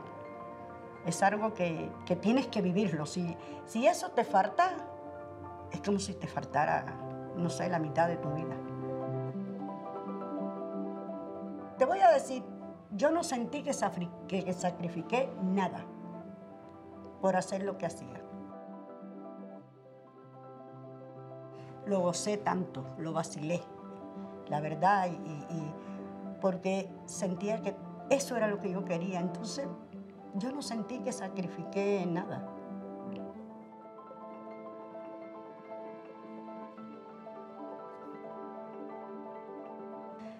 Es un bichito, es un bichito que se te mete y para sacarlo está difícil. Eso tiene el circo. Entonces es algo que, que te llena tanto que te, a veces se te hace casi imposible dejar. Casi. Y aunque a lo mejor ya no estés como artista en una pista, pero te quedas a lo mejor vendiendo, dirigiendo algo, pero estás ahí.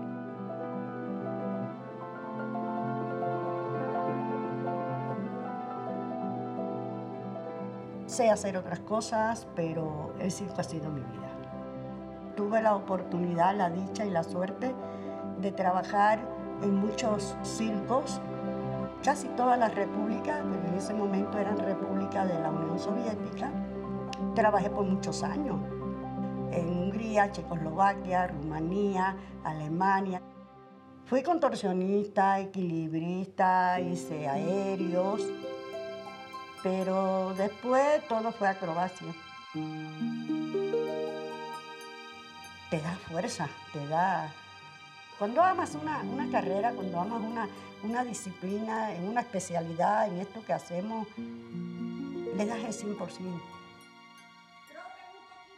Yo tuve una decisión muy fuerte, te digo, yo soy de, de tomar decisiones drásticas.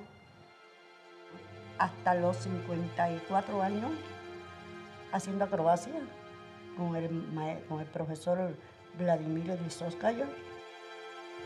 Yo hacía acrobacia con él hasta esa edad. Y, ahí dije, ya, no quiero. Quiero un funcional, quiero ver qué puedo hacer. Y fue una decisión muy difícil, porque a mí nadie, sí me conocían del show ruso nada más, ¿no? Porque, pero no me conocían en este mundo. Y, salí adelante, dije, no quiero más y ya. Y empecé a darme a conocer, con, yendo a dar clases a un lugar, yendo a dar un tallercito a otro lugar. Y ahí empezaron a conocerme y me empecé a abrir camino. Yo estoy en el mundo del circo. ¿Por qué? Porque formo. Y, y otra cosa, es, muy lindo formar, es muy lindo, es muy difícil, ¿no? Pero es muy lindo formar, trabajar con la nueva generación. Mis alumnos para mí son mi familia. No es, no es una relación que hay de que voy, yo tomo clases, me voy y ya. No, en, en el grupo de nosotros hay otra cosa. Hay, hay otro calor, ¿sí me entiende?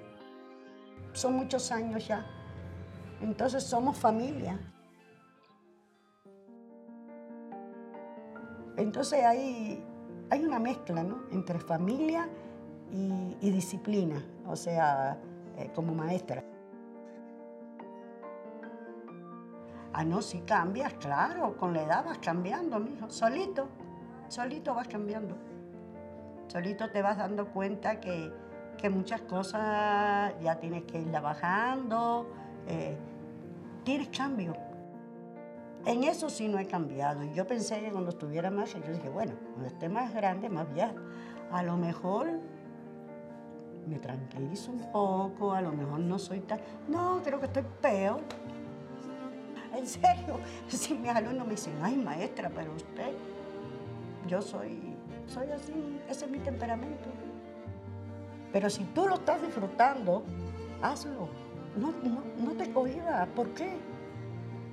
Mira, lo que tú logres, en lo que sea, en lo que sea que hagas, eso es lo que te vas a llevar. Hasta que Dios me deje. Hasta que yo tenga fuerza. Mientras yo tenga fuerza, yo voy a seguir. ¿Qué les puedo decir? Que se atrevan a hacer cosas. Que no importa la edad que tengas,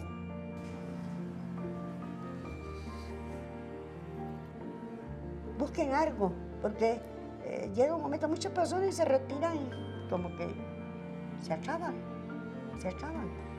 Entonces, te retiraste, pero te gusta algo, pues hazlo, atrévete. Quieres irte a un parque a tirar, ¿cómo te a tirar pelotas, jugar béisbol, lo que tú quieras, hazlo.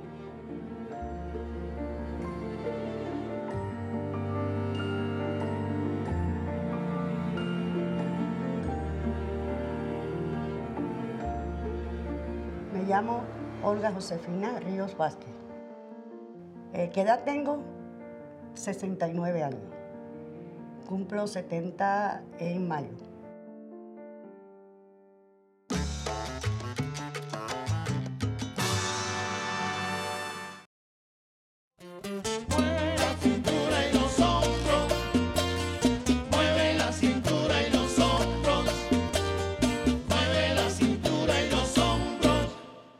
Y esperamos que usted esté moviendo la cintura y los hombros en casa y que esté feliz con esta hora y fracción que tenemos ya de nuestro programa Aprender a Envejecer. Vamos a la zona tecnológica. Sorpresas para hoy.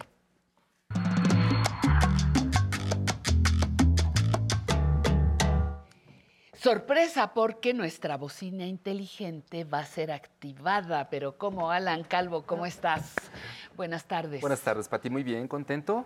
¿Contento? ¿Feliz? Sí, feliz de estar aquí este domingo. Este, la, la semana pasada nos diste un toque de guantes, una- un primer contacto para Claro. y nos explicabas lo que es la bocina inteligente. Una bocina inteligente, hablamos de Alexa, que es el asistente virtual de Amazon.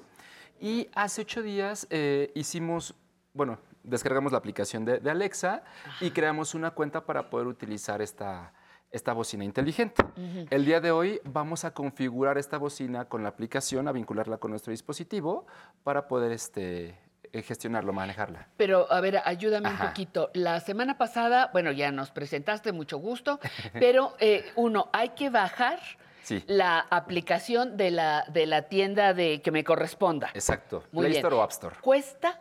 No, es gratuita. Es gratuita. Luego tengo que hacer Y luego tenemos que crear una cuenta en Amazon. Una vez que descargamos la aplicación, que ya está instalada en el dispositivo, Ajá. tenemos que eh, crear una cuenta en esta plataforma. en esa plataforma. Así Muy es. bien. Y la tercera cosa Y el tercer importante. punto ajá. que hoy vamos a ver es configurar la bocina con el dispositivo en esta aplicación. A ver, disculpa la pregunta. No, no, no, Pati. ¿Qué es configurar? Porque está muy requete de moda y a veces Claro. no entendemos. ¿Configurar qué es? Claro, me refiero a que vamos a vincular la bocina a la plataforma para poder eh, tener acceso a ella a través del teléfono. Ah, los vamos a conectar. Exacto, lo vamos a conectar, Pati. ¿Para qué tanta palabra, Dios mío? qué No, tanta no, no. palabrería? No, ¿por qué, por qué me confunden de esa manera? No, está muy bien, porque para poderla conectar necesitamos una serie de pasos. Así es. Hace ocho días me, me hiciste una pregunta muy interesante, Pati, que Ajá. fue si podíamos realizar llamadas a través de Alexa. Entonces, sí lo podemos hacer y hoy también vamos a ver cómo podemos configurar esa línea telefónica o nuestra línea telefónica ¿Con mi celular? con mi celular. ¿Le puedo dar esa instrucción a Sí. la bolita? ¿Sí? Híjole, a ver, pues vamos empezando, por favor, vamos empezando. Muy bien, A Pati. ver. Hace ocho días nos quedamos en, eh, finalizamos la cuenta de, de- de Amazon. Creamos una cuenta de Amazon y ahí nos quedamos. Entonces, el siguiente paso es configurar esta bocina. Nos va a preguntar, Patti, Sí. eh, cuál es nuestro país. Aquí de manera predeterminada ya viene México. Vamos a ir a pulsar en continuar y tenemos que ir siguiendo todas las instrucciones que van apareciendo en pantalla. Tenemos que aceptar los términos y condiciones. Podemos leerlos en esta página, en el link o el enlace de color azul que está en la parte inferior. Una vez que lo leamos, vamos a tocar en aceptar y continuar. Ahora, dice, ¿quieres eh, configurar un dispositivo? Le voy a decir que sí. Y la plataforma empieza a buscarlo. Una vez que lo identifica, me dice, ah, muy bien, ya identifiqué que tienes una bocina, eh, que es el, dispositivo Echo. Ahora es este, sí, le voy a dar en continuar. Y me dice que debo de mantener presionado un botón para que Alexa también despierte. Entonces, este botoncito aquí me lo señala, hay un dibujo que me lo señala, lo voy a mantener presionado 15 segundos. Aquí vienen todas las instrucciones. Y una vez que lo reconoce, me da la opción de continuar y empieza a buscar redes Wi-Fi. Debo de vincularlo a la red Wi-Fi de casa porque es como trabaja Alexa a través de Internet, a través de una red Wi-Fi. O sea, el día que se va la luz no funciona. El día que no hay internet no funciona. Así es, Eh, necesita estar necesita conectado. estar ajá, conectado. Conectado. Y, y por supuesto a la corriente eléctrica también. Ah, también. Exacto. Entonces, eh, una vez que elija la red Wi-Fi, introduzco la contraseña de esta y le doy en conectar. Y entonces, ya que se conecta, me dice que, que ya Que está qué conectado. felicidad. Exacto, que qué felicidad. Me dice que si mi nombre está correcto, aquí me lo, me lo muestra, voy a tocar en aceptar y continuar. Y me dice, a ver, Alan, ¿en qué parte de tu casa tienes esta- este aparato, este dispositivo inteligente? Ajá. Y yo elijo cocina, comedor, dormitorio, dormitorio principal. Yo elijo uno de ellos y después debo de configurarlo con mi voz para que me llame por mi nombre. Entonces me dice, vas a configurar el ID de voz. Muy bien, entonces acepto y continúo. Necesito autorizar permisos para, para que Alexa tenga acceso al micrófono de mi teléfono, de mi dispositivo. Entonces le voy a decir que sí, voy a pulsar en OK. Nada más al micrófono de mí. Porque Exacto. qué tal que le pico y me oye el vecino. Y me oye, no, al micrófono nada más, exacto. Ok, nada más eh, tengo que leer muy bien lo que estoy autorizando. Así es, eso Si- es muy importante, hay que leerlo muy bien. ¿de Si no le doy permiso, ¿qué pasa si no le doy permiso a que tenga acceso al micrófono de mi teléfono? Ah, pues entonces no puedo hacer llamadas telefónicas o me va a restringir algunas funciones de voz porque yo no estoy autorizando ese, ese Muy bien, permiso. entonces lo que más me conviene es sí darle acceso. Exacto, para que pueda funcionar eh, correctamente. Sí. Y entonces debo de leer en voz alta estas eh, frases que me aparece, por ejemplo, Alexa, ¿qué temperatura hace? Ya se En este momento, hace 23 grados Celsius. Esta noche se espera Alexa, pausa. Sí, porque ya va a empezar que sí. Exacto, ya me- está no, no, contestando, sí, Pati, ya no, me está no, no, contestando. qué horror, yo ya estoy a punto de bajarme de aquí. Ajá. Y entonces debo de leer las, las cuatro frases que aquí me propone. Aquí dice, pon música. Ya no digo su nombre. Sí. Apaga la luz. Si por alguna razón no reconoce, me dice eh, que hay un poco de ruido y que debo de repetir la frase. Entonces voy a repetirla y una vez que se haya hecho correctamente, me dice que el ID de voz se creó correctamente. Ahora, vamos a entrar a la aplicación, Pati, y vamos a configurarlo para que pueda- podamos hacer llamadas eh, telefónicas. para, para yo decirle, fulanita, llámale a tal persona. Ujú. Fíjate, yo me pongo a pensar, perdón la Sí. interrupción, en las personas mayores que no tengan facilidad para ver, que tienen algún problema con sus ojos. Claro. Le puedes pedir a Alexa y ya está organizado en su teléfono. Exacto. Por ejemplo. Sí. O no encuentro el apagador, pues apaga, ¿no? Este, Así es, eso es muy importante, porque vamos a controlar diferentes dispositivos. Lo podemos vincular a un foco inteligente para pedirle que encienda la luz o que la apague o que atenúe la luz también. Entonces, eso es muy importante. muy bien. Dependiendo de las funciones que tenga el foco inteligente, que la mayoría de dispositivos lo tienen. Mm, muy bien, muy bien. Entonces, vamos a ver, una, una vez que ya hicimos esta configuración, eh, voy a regresar a la página principal de la aplicación y voy a pulsar en más. Ahora, voy a ir a la sección configuración, después a mi perfil y familia y luego número de celular.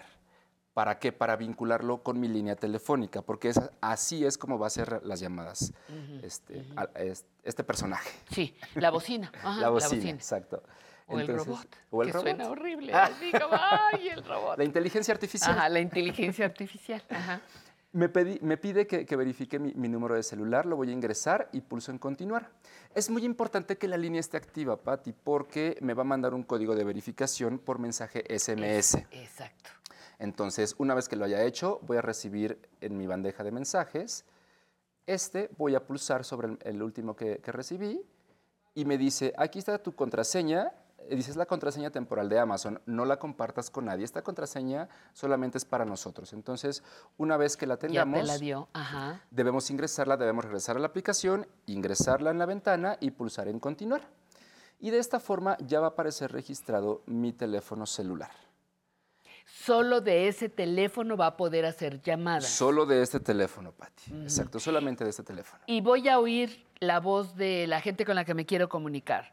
En mi teléfono o a través de la bocina inteligente. A través de la bocina inteligente lo vas a escuchar. Voy a poder estar hablando si tengo ocupadas las manos, si me caí, si en este momento no puedo marcar. Ahí la bocina me marca y puedo hablar a través de ella. Así es. Ay, qué Pues va- vamos a hacer una prueba. No me van a contestar, pero vamos a hacer una prueba para, que escuchen. Alexa, llama a Majo. ¿Te refieres a Majo? Sí, Llamando al número de celular de Majo. en este momento no va a salir la llamada porque tengo en modo avión mi teléfono. No me van a contestar. Alexa, cuelga. Ya vimos cómo sonó.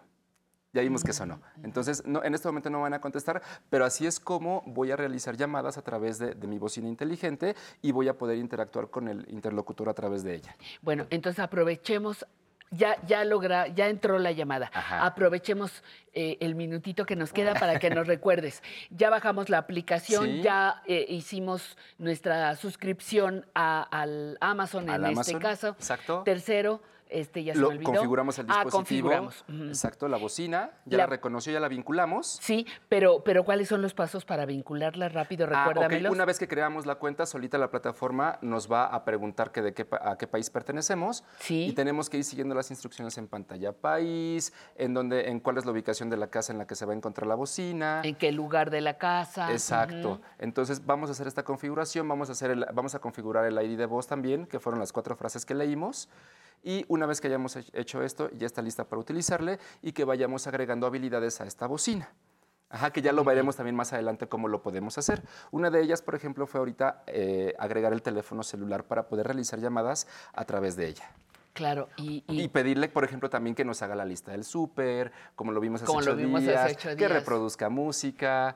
Este, es un asistente virtual, entonces puede hacer casi cualquier cosa por nosotros. Lo que le pidamos, ella lo va a hacer. ¿Me puede recordar medicamentos?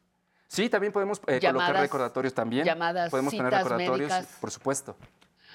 Se pone interesante. bueno, mi queridísimo Alan, como siempre, un placer. Gracias por placer toda, tu, por toda tu paciencia y dedicación para nosotros. Y ahora vamos, ya lo saben, este momento importantísimo, esta pieza que hoy estoy portando para, para ustedes, es un huipil de seda. Seda cultivada en la zona Mije, en San Pedro Cajonos, en Oaxaca. Es una innovación dentro del textil contemporáneo. Se trabaja la seda teñida con técnicas asiáticas de deslavados, como verán ustedes, deslavados, pero con grana cochinilla. Y pues esto hace una, una, pieza, una pieza maravillosa. Y también llevo un collar de talavera, aquí me voy a quedar quietecita, pero es un collar de talavera con bolas de plata, ley 925, pero también están unas bolitas muy coquetas de talavera. El collar es originario de Cholula, Y por supuesto, por supuesto que doy las gracias a nuestras amigas del Museo de Arte Popular, a la tienda a la tienda del Museo de Arte Popular por facilitarnos estas prendas para que eh, podamos seguir viendo y comprobando el talento, la riqueza de las manos artesanas de nuestro país. Síganlos en sus redes sociales y mientras tanto, vámonos a bailar con el cuarteto de los hermanos Lores, que nos van a dar clases de cha-cha-cha. ¿Cierto? Vámonos a bailar. Adelante.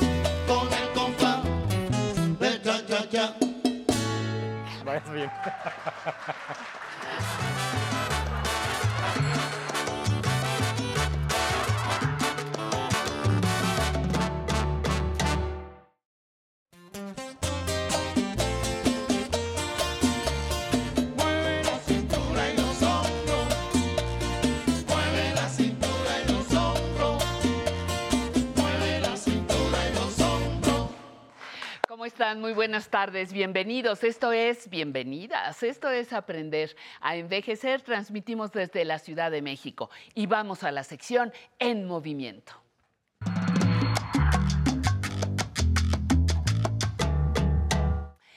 Sensei, Muy qué días. bueno que no vas a cantar. Ah, sí. Qué bueno que no vas a cantar.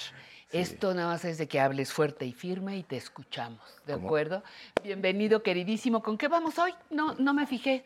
¿Cuál es Ejercicios el para aliviar tema? el dolor de rodillas. No ¿Se puede importa cuál sea nuestra, si fue una lesión, una cirugía, vamos a hacer ejercicios este, fáciles que nos sirven para cualquier caso, que nos duelan menos.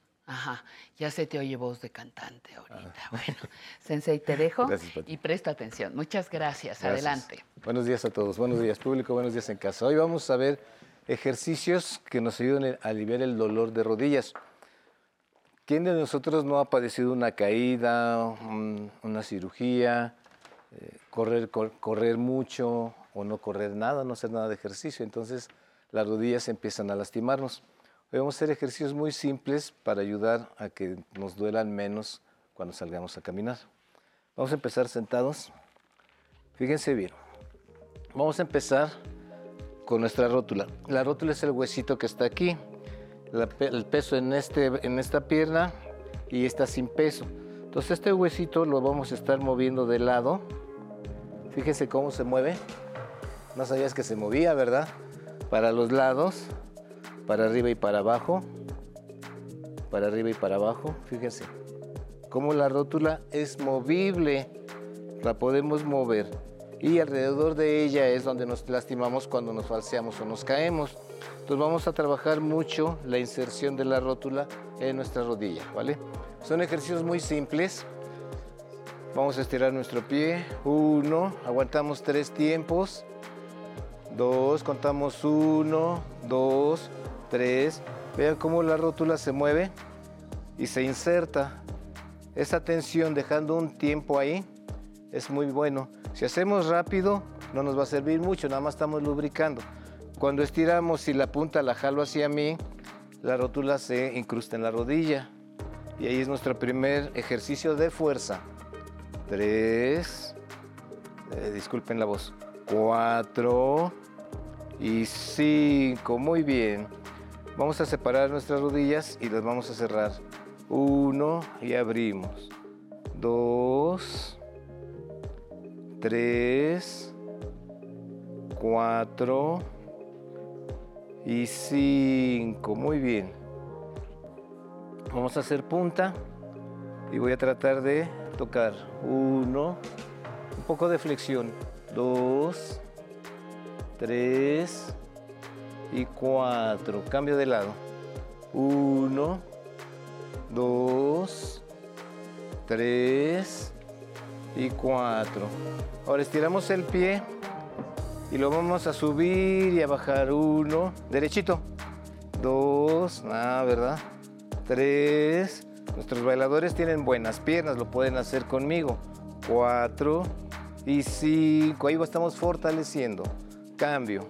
Uno, dos, tres, cuatro y cinco. Ahora agarramos nuestra rodilla, la jalamos hacia nosotros. Uno. Y aguantamos. Uno, dos, tres y bajo. Dos, uno, dos, tres y bajo. Último. Uno, dos, tres y bajo. Cambio de rodilla. Si hay una que están operados o, les duele como a mí, suban hasta donde pueden. Dos, tres. El es aguantar arriba tres tiempos. Ahí que se vaya estirando. Dos y tres. Muy bien. Fíjense bien, vamos a sentar en la orillita. Vamos a agarrar un pie y lo vamos a mover. Lo van a abrir, pero subiendo y bajando. Ahora, no, no hagan como yo estoy haciendo, que lo subo y giro mi pierna. Mi rodilla quieta, lo subo y lo giro y lo bajo. Y lo regreso al frente. ¿Se fijan? Mi rodillita está quieta. Lo giro y lo bajo. Lo subo y lo regreso. Dos. Que no se mueva la pierna. Y tres, cambio de rodilla. Subo, abro, bajo, subo, regreso. Quietecita. Subo, abro, bajo, subo, regreso. Uno más. Bajo, subo, regreso. Último. Y regreso. Ahora juntamos nuestros pies. Vamos a ir abriendo. Punta, talón, punta, talón, punta, talón, punta, talón. Regreso. Talón, punta, talón, punta, talón, punta, talón, punta. Va de nuevo. Ahí le estamos dando juego a los músculos de abajo de la rodilla. Esos músculos de la espinilla deben de estar fuertes, porque son los músculos que nos van a sostener cuando nos tropecemos. Ahorita les voy a enseñar cómo. Muy bien, ya nos ponemos de pie, agarramos nuestra silla como siempre y vamos a hacer puntas. Talones, uno. Cada vez que subo talones, mi rodilla se, se endurece. Dos y tres. Ahora subimos puntas, puras puntas. Uno, sin hacer para el cuerpo para atrás. Derechitos. Dos, que los músculos frontales, cuando yo me tropiezo, son los que me van a sostener. Si mis músculos de la espinilla no están fuertes, me voy a doblar y me voy a caer. ¿Vale? Vamos. Uno, dos y tres.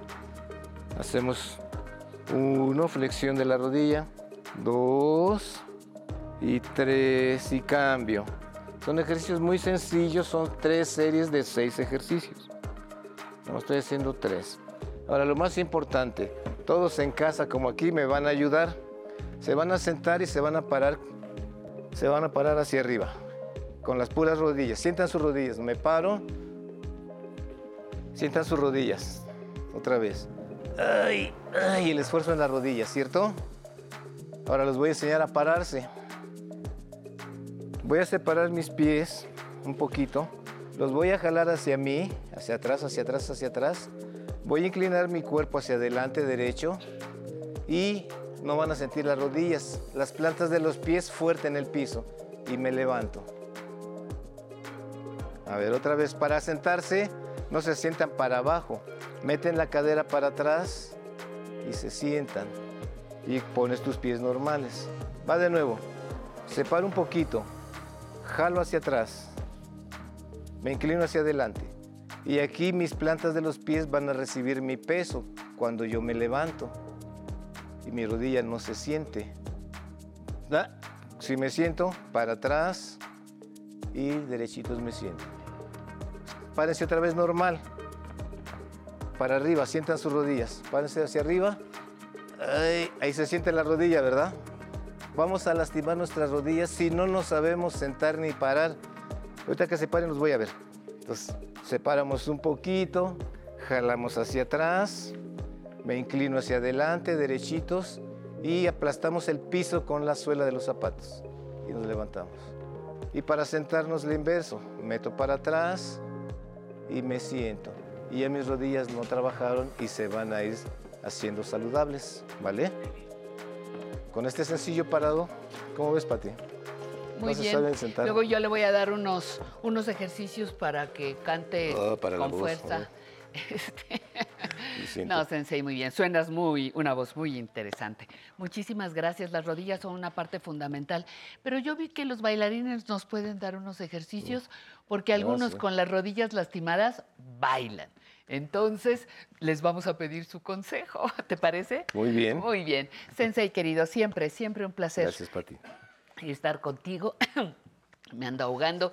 Y ahora lo que le pido a usted es que preste atención, porque la voz que vamos a escuchar a continuación, seguramente, si ha seguido usted la trayectoria de los folcloristas, la va a recordar, la va a evocar y la va a disfrutar, que es lo mejor. En vivo para ustedes, esta producción que hicimos hace algunos días, Olga Lanís, cantante de los folcloristas, conversó para nuestro programa.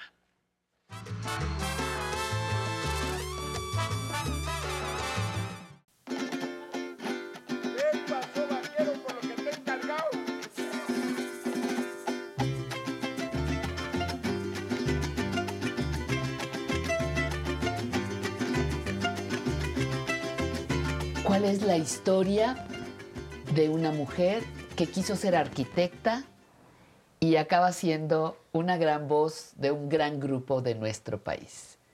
¿Cómo empieza esa historia, Olga Lanís? Gracias por recibirnos. Mala ya la cocina, mala ya el humo, y mujer que se crea de hombre alguno. Todas las historias, ¿no? Empiezan a cobrar forma ya cuando eres más grandecito. Yo admiro a las personas que saben desde chicos lo que van a hacer en la vida, ¿no? Y cuando ya estaba un poco yo más grande, me di cuenta que esa es la parte que me, que me parece más importante de los seres humanos, ¿no? Esa revisión de lo que tú piensas cuando eres niño, lo que te impacta cuando eres niño. La escritura de los arquitectos me encantaba. Entonces dije, bueno, yo voy a ser arquitecta. Y cuando lo intenté, bueno, no pude pasar el examen hacia la prepa y no quería quedarme un año sin hacer nada. Entonces entré a una escuela de diseño y decoración llena de talleres. Dije, wow, esto es más que la arquitectura. Se te abrió otro mundo. Pasa el tiempo y entonces haciendo mi servicio social me encuentro con Francisco, que ahora es mi esposo. Empezamos una relación y las hermanas de Paco tomaban clase con folcloristas. Y un día me dicen, ¿por qué no cantas con nosotros mañana en la Facultad de Medicina? Dije, bueno, pues órale, ¿no? Ensayamos un día. Y al otro día en la Facultad de Medicina estábamos ya los Citlali, éramos siete.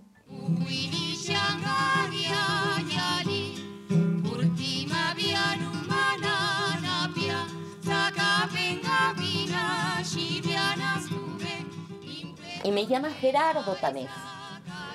Olga, que queremos ver si puedes hacer una prueba con folcloristas porque una compañera va a salir por tres meses por un embarazo. Bueno, y estuve trabajando con folcloristas y con Citlali. Y ahí empezó. Pasan los tres meses y me dice René Villanueva. eh, bueno, pues gracias por tu participación, tu trabajo muy lindo. Y este, pero queremos que te quedes. Ah. Fue un Muy día bien. muy especial. Y me quedé 47 años. Y va corriendo. Y ahí va. Y va corriendo. para no hacer de mí cono pedazos, para saberme entre únicos e impares, para cederme un lugar en su parnaso, para darme un rinconcito en sus altares. Me vienen a convidar a arrepentir. ¿Cómo empezaste a compenetrarte de esa otra música que no tenía cabida todavía en, en los medios? Yo creo que las letras en sí fueron lo que me atraparon, ¿no? Como que, ¿cómo dicen esas cosas tan sencillas y tan hermosas? Porque por otro lado mi mamá cantaba todo, pero tenía cancioncitas que, que yo decía, ¿de dónde la sabe esa, no? Mm, ¿Cuál era la de mi novio Toño? Préstame tu caballito blanco para ir a la barranca para ver a mi amorcito. Yo decía, yo nunca la he oído. Entonces la letra, tu caballito blanco para ver a mi amorcito, decía, eso no es una balada, no es un bolero, no es decir me desgarro las venas. No es el rock en español. Y pasas a escuchar el folclore y recuerdo mucho una canción de se ha formado un casamiento todo cubierto de negro, negros novios y pairinos, negros cuñados y suegros, y el cura que los casó era de los mismos negros. ¡Guau! Eso te atrapa, ¿no? Claro. Es una manera diferente de vivir, de tener tu entorno y de expresarte a través de ese entorno. Entonces, todo el folclore que iba escuchando me atrapaba por la música. Y luego venían los ritmos. Y además estaba con los maestros del folclore. No había uno solo que no tocara todos los instrumentos.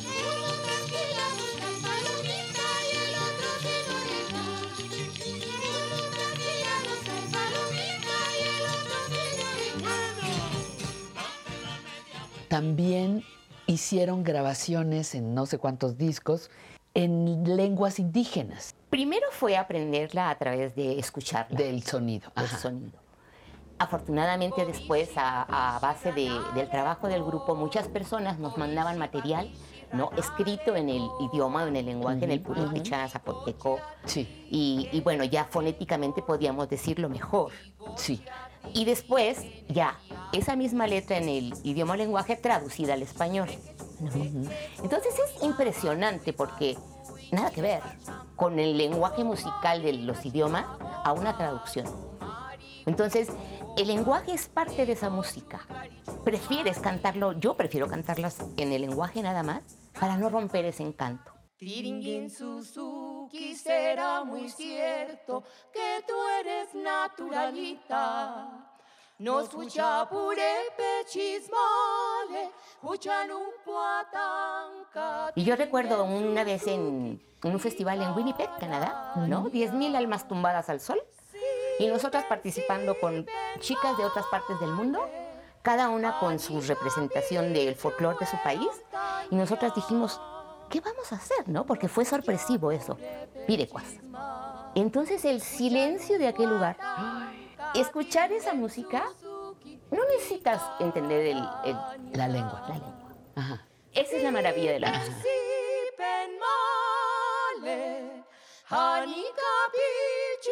eronta. El trabajo que, que se hace como, como voz, como integrante de un grupo como los folcloristas, con el peso que tiene en la cultura, ¿qué te exigía a ti como persona? Es que la maravilla es que no exigía nada, me daba todo. Te daba Me daba todo. Pues el reto era entender los géneros, ¿no? De dónde venían, cuál era la cuestión musical que los definía, que los acompañaba, que los determinaba. ¿Y qué hacía yo con esta voz? Cantando una pirecua o algo en, en quechua. ¿no? ¿Qué hago yo ahí? Y sobre todo, entender que tú no eres eh, un indígena, que eres un mestizo, que tienes la oportunidad de transmitir algo que existe y que no siempre se ve, pero que tienes una responsabilidad para dignificar esa parte de esta gente que la produce. Entonces yo siempre me siento como, Olga sí, pero detrás de mí está la indígena que vi en Michoacán o su rostro, sus vestimentas, las veo. Entonces se te va impregnando, ¿no? Yo siento que a mí el folclore, estar con este trabajo tan bello, me ha formado como mexicana, como mujer, como mamá. Entonces yo pienso que la condición humana es algo que nos permite ir descubriendo y descubriendo y que nunca debemos pararnos al descubrimiento ni a la sorpresa, porque esa es la vida al final de cuentas, lo nuevo, lo que, lo que puedas hacer con lo tuyo. Llegando rubios y les abrimos la cara. Tu vestuario en escena es espectacular. Pues mira, yo cuando me pongo una prenda de estas me siento reina. Eso. Ajá. Para mí las indígenas son las más elegantes. Me Ujú. es es como una pintura, es un cuadro. ¿no? Es un cuadro, Todos efectivamente. son unos cuadros. Y pienso en las mujeres, ¿cómo hicieron para contar todos los días estas bellezas? Y este le tengo un aprecio muy especial porque tengo una foto con él hace 40 años. ¿De dónde es este Es el chapaneco. original chapaneco? Yo creo que por identificarse con estos géneros eh, encontraron de alguna Sí. manera esta vestimenta. Si to- to- tocamos folclore, veamos que se produce, ¿no? De este tipo de música en varias partes de la República y utilicemos esta vestimenta.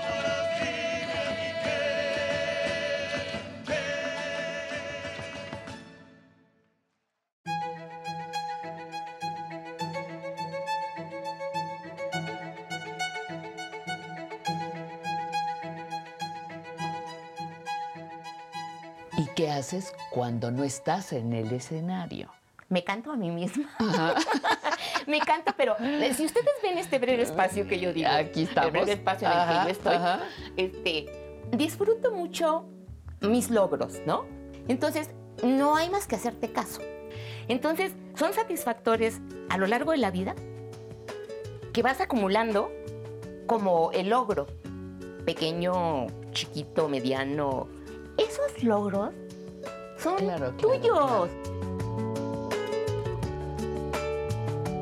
¿Cuáles son tus proyectos, ideas? ¿Qué te falta por hacer? ¿Qué sigue para los siguientes años? Yo quiero seguir con folcloristas hasta donde la voz me dé, hasta donde mis compañeros me dejen Ajá, ajá. seguir. Quiero pintar. Lo que sigue es pintar, quiero pintar, quiero hacer taches y la libertad de que no importa que te salgas. Ajá, de la rayita. De la rayita. Esa libertad la quiero. Quiero oír mucha música, pero nada más por el gusto de oírla. Y lo que quiero decir para este hermoso programa que diriges con tan, tan hermosa presencia, Gracias. es que a las personas que se les llama ya grandes de la tercera edad y que se sienten viejitos, entonces en esta maravillosa oportunidad de vivir más, seamos responsables. Y que bueno, la edad sí, habrá limitantes físicos seguro, ¿no? Que nos va a ir limitando en funciones de este tipo. Cuidemos la mente, cuidemos las emociones, ¿no? Relacionémonos con las personas y bailen, bailen mucho.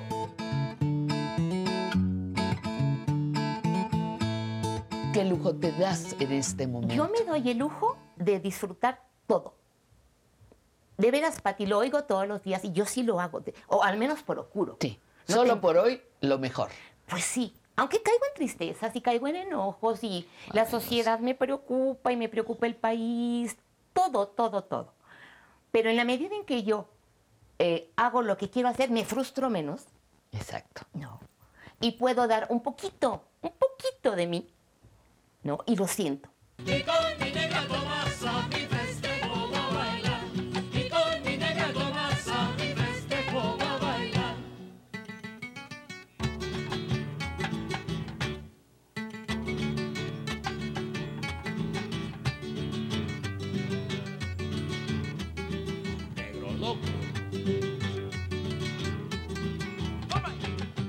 parte de mi personalidad que ahora con mi edad maravillosa, puedo decirlo. Cuando se llega a esta bellísima edad, te puedes permitir muchas cosas y sobre todo concluyes muchas cosas que tenías en duda de ti mismo. Que por qué nunca estudié canto formal? Formal. ¿Por qué no estudié música formal? ¿Por qué no esto? ¿Por qué no aquello? ¿Por qué? No.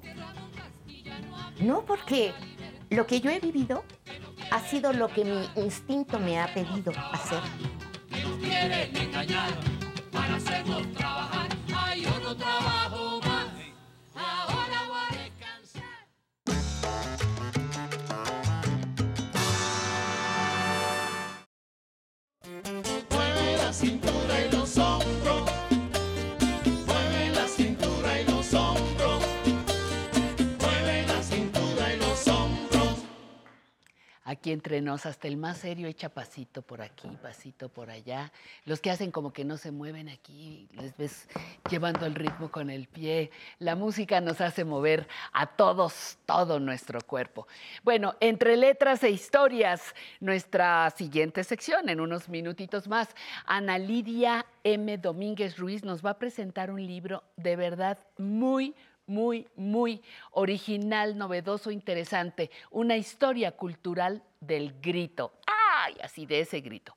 En Recuerdos Vivos, Emilio Cárdenas nos platicará sobre la rotonda de los hombres ilustres y no puede faltar, no puede faltar la única sección internacional, Muro de la Fama.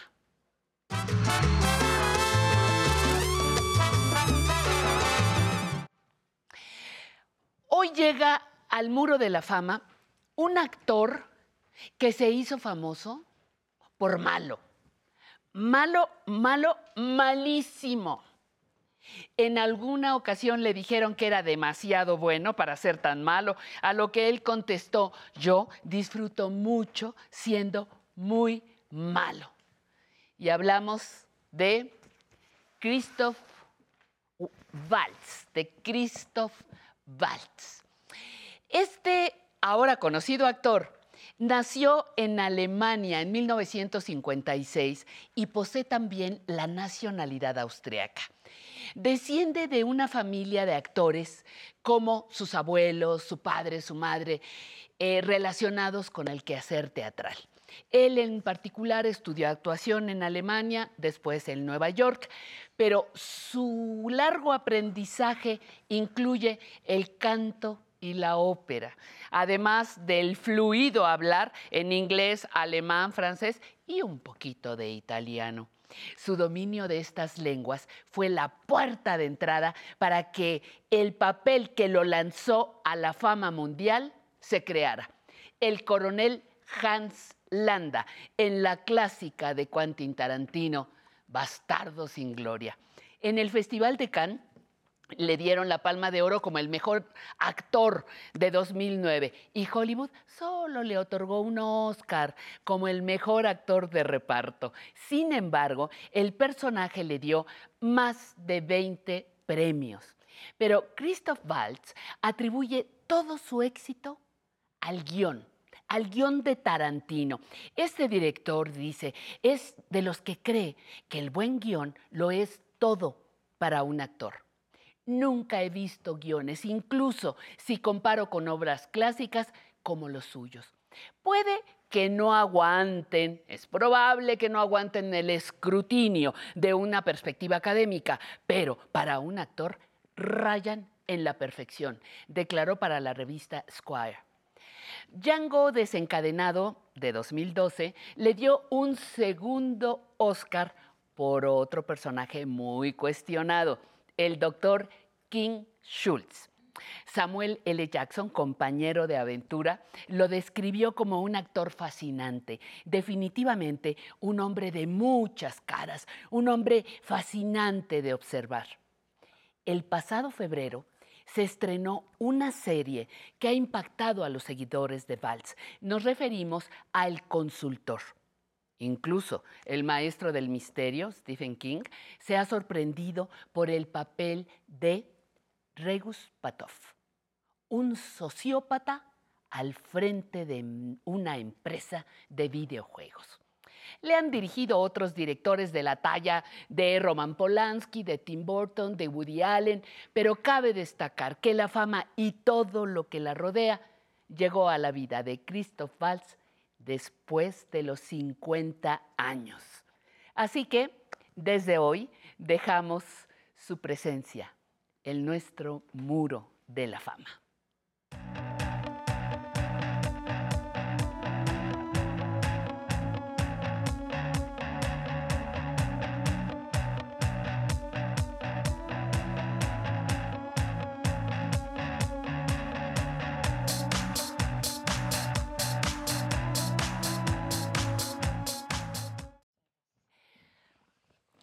Bueno, estamos listos para la siguiente sección. Cuídate para cuidar.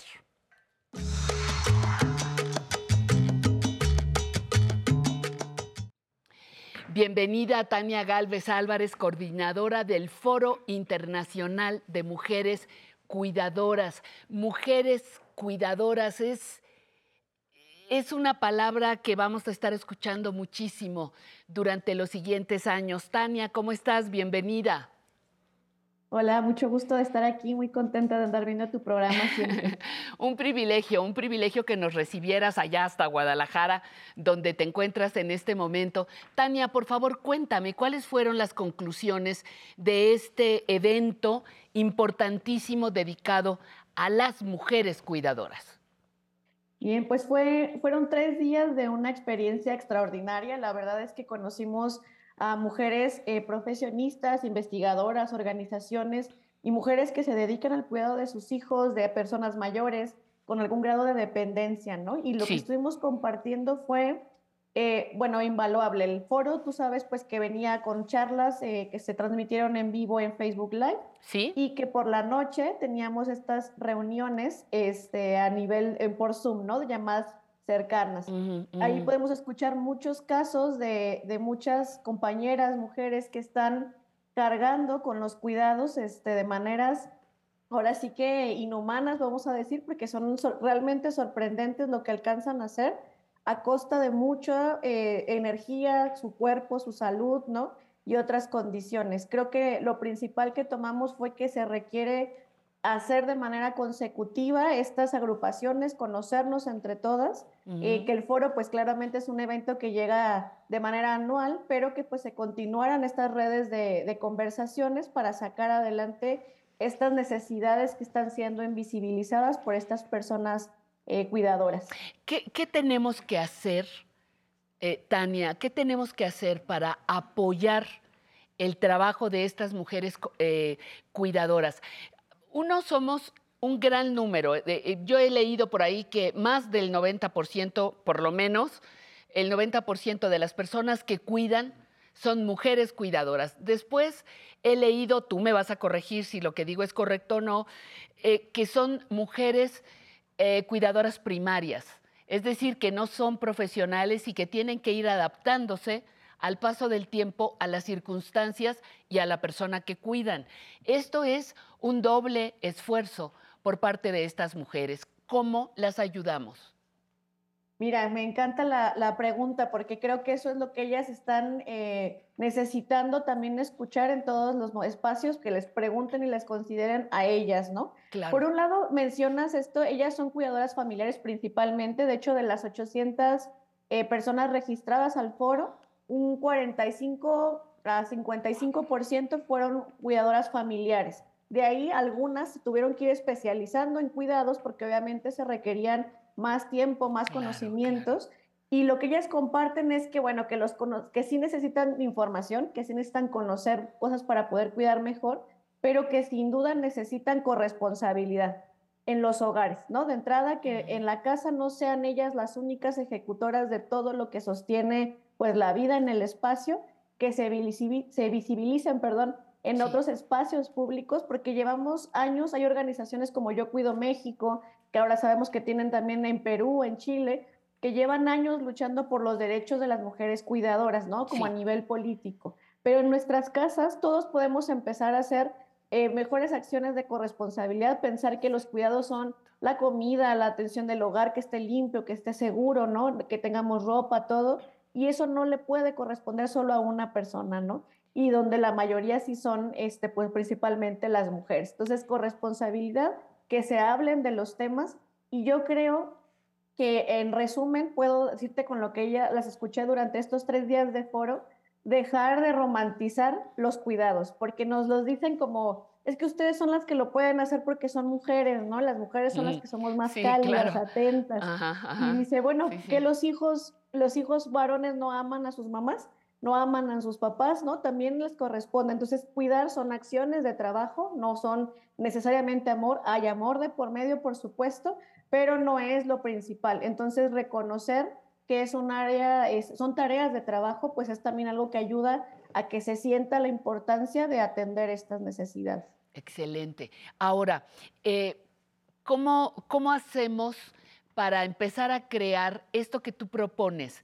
El trabajo en equipo familiar, vamos a ponerle de esta manera, porque la mamá de cinco hijos, cuatro hombres y una mujer, parió a los cinco, pero la que la cuida es la mujer, ¿no? Como bien decías. O se hacen ojo de hormigas los otros. ¿Cómo, cómo empezamos a generar una cultura que se te ocurre, Tania, oyendo a tantas mujeres, más de 800 mujeres? ¿Cómo podemos empezar a generar una cultura del, del cuidado familiar, que las familias se sensibilicen sobre el tema? Mira, yo creo que lo principal, que el, el término que utilizamos en eso se llama esto que te decía de corresponsabilidad familiar, que es lo que describe, ¿no? Corresponsabilidad, ok, el muy bien. equipo, el equipo en la familia. Sí. Y al final yo creo que podemos empezar todos a reflexionar con que esa casa es la casa de todos. El bienestar de esa familia es el bienestar de todos también. Entonces todos tenemos responsabilidad en primer nivel con nosotros mismos, o sea, atendernos, eh, digamos, ser responsables de nuestra salud y autocuidado, de los ejercicios que veía, por ejemplo, ahorita que compartía el maestro, ¿no? También de la rodilla, o sea, eso es nuestra responsabilidad.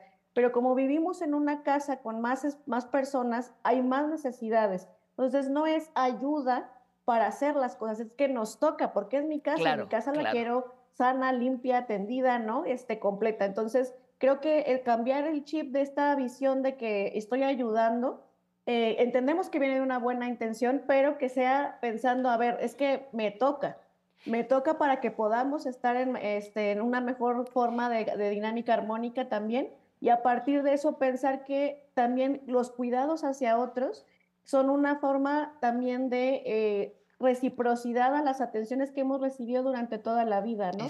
Siempre decimos, siempre vamos a ser, vamos a necesitar ser cuidados en algún momento de niños, se nos enfermamos, eh, etcétera, ¿no? Y también vamos a ser cuidadores o cuidadoras. Entonces, sí existen, por ejemplo, hombres cuidadores, cada vez más conocemos que hay más, este, más roles de este estilo, pero tiene que dejar de ser lo anormal, ¿no? Claro. Tenemos que entrarle todos a los cuidados y entender que hay una, una cooperación que podemos construir juntos y que eso nos va a beneficiar a todos, porque si nadie se sobrecarga, las relaciones se mantienen, se mantienen más agradables también entre todos porque nos permite hacer nuestra vida personal y obviamente envejecemos mejor. Claro. Eh, cuidar a una persona mayor, tú acabas de decir que nos podemos enfermar en cualquier momento, pero eh, eh, muy cierto, desde pequeñitos, ¿no? Pero, pero, y a lo largo de toda la vida, pero el cuidado de la persona mayor, viendo las características, y el cuidado de la persona mayor, por ejemplo, con demencia, con Alzheimer, con limitaciones físicas severas, exige también, eh, digamos que, un doble o triple esfuerzo por parte de la persona cuidadora. ¿Qué sugieres para estos casos y cómo, cómo destacamos la labor de, de quienes cuidan a personas mayores en estas condiciones? Mira, pues prioritariamente yo creo que lo que acabas de decir, ¿no? Es muy importante que sepan que lo es, todos sabemos que están haciendo lo mejor que pueden con una tarea titánica de cuidar a alguien con estas condiciones de salud. Creo que empezar a valorar lo que se está haciendo y valorarlo uno mismo cuando uno está cuidando, uno está cuidando es muy, muy importante porque la sobrecarga viene de también estar pensando que no lo estoy haciendo bien, ¿no? Entonces creo que eso es un tema muy importante desculpabilizarlas porque a las personas cuidadoras porque es algo que va a agotar, que nos va a poner a prueba muchas veces. Entonces, sin duda es algo que no se puede hacer perfecto, ¿no? Yo siempre me gusta hablarles de que hay imperfección en los cuidados y está bien. Podemos aprender a hacerlos mejor, por supuesto, Claro, pero claro. sentir menos la culpa. Y otra cosa que trabajamos mucho aquí, que creo que sería la respuesta para esto que me comentas, son regresar a los cuidados comunitarios. Nadie cuidaba sola o solo en una casa. Las familias que eran, ¿no? Entre las tías se ayudaban, las abuelas, las vecinas sabían. O sea, ma- ni maternar ni cuidar a alguien tiene que ser algo que se haga solo. Incluso cuando son familias que, por ejemplo, hay una o dos hijos que están ayudando, aunque sean 10, siempre decimos, es que en los cuidados de una persona dependiente, por ejemplo, que decías con una demencia y demás, van, a, re- van a requerir que haya más red, ¿no? Entonces, regresar a no, a, digamos, no sentir miedo de pedir el apoyo, hablar con los vecinos que sepan, oye, si mi papá de pronto se sale de la casa, ¿no? Por ejemplo, que sepan que, que tienen esta condición de salud, que lo ayuden a regresar a la casa. O sea, si la comunidad nos entrenáramos a esto, nuestras Claro, ciudades serían claro. también más seguras, ¿no? Entonces creo que empezar a dejar de querer resolverlo yo sola o solo es, lo, es prioritario, porque no se ha demostrado que no es que no se pueda, sino que es a costa de la salud de esa persona cuidadora, pues tampoco va a envejecer saludablemente y estamos en una cadenita de sobrecargas, de enfermedades y demás. Entonces, los cuidados comunitarios. Tania, que no sea la primera ni la última vez que estés con nosotros, vamos a seguir muy de cerca lo que están haciendo para y con las mujeres cuidadoras y te agradezco muchísimo tu presencia en este programa. Muchas gracias de verdad y felicidades por este gran trabajo. Un abrazote. gracias. Muchísimas gracias. Regresamos en unos minutos. No se vaya, tenemos otra entrevista buenísima. Mueve la cintura y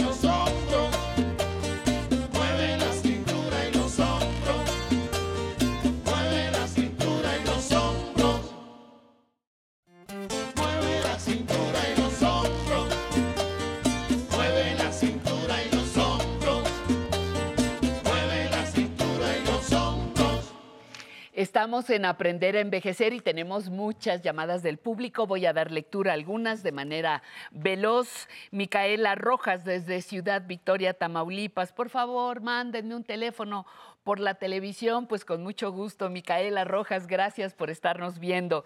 Desde Guadalajara, Jalisco, quiero eh, Blanca Estela Estrada Ruiz, dice, mándenme un saludo por televisión. Pues claro que sí, Blanca Estela Estrada, lo hacemos con mucho gusto. Bertila Gómez desde Aguascalientes, disfruta mucho de nuestro programa y nos recomienda, cosa que nosotros le agradecemos. Rubén desde Villahermosa, Tabasco, envía felicitación a nuestro programa. A Ariadna Franco desde Poza Rica, en Veracruz, nos saluda. Desde Zapopan, Jalisco, Lucía Aguilar nos dice que es un programa que le encanta, que es estupendo y que nos recomienda. Nosotros le agradecemos también.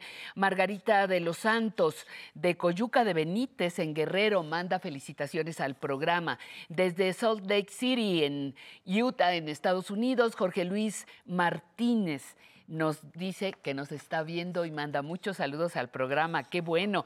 Mari le hace una sugerencia, nos hace una sugerencia de tema, lo, lo tomamos en cuenta con mucho gusto. Paula Escárcega manda saludos a su esposo Lorenzo Arellano, son, em, son televidentes frecuentes. Eh, Clementina Peredo, desde Tuxtla Gutiérrez, Chiapas, dice que manda felicitación al programa y nos pide que sigamos fomentando todo lo relacionado con la persona mayor. Claro que sí, cuente con eso. Esa es nuestra razón de ser. Salvador Ríos desde Jalisco. Tengo año y medio viendo el programa, es muy ameno y benéfico para los adultos. Para las personas mayores, manda felicitación a todo el equipo. Desde Monterrey, Anita Solís, Minerva, Minerva Gómez Segura desde Pensilvania, de Río Verde, San Luis Potosí, Leticia de Jesús Fonseca. En fin, tenemos muchos, muchos más llamados.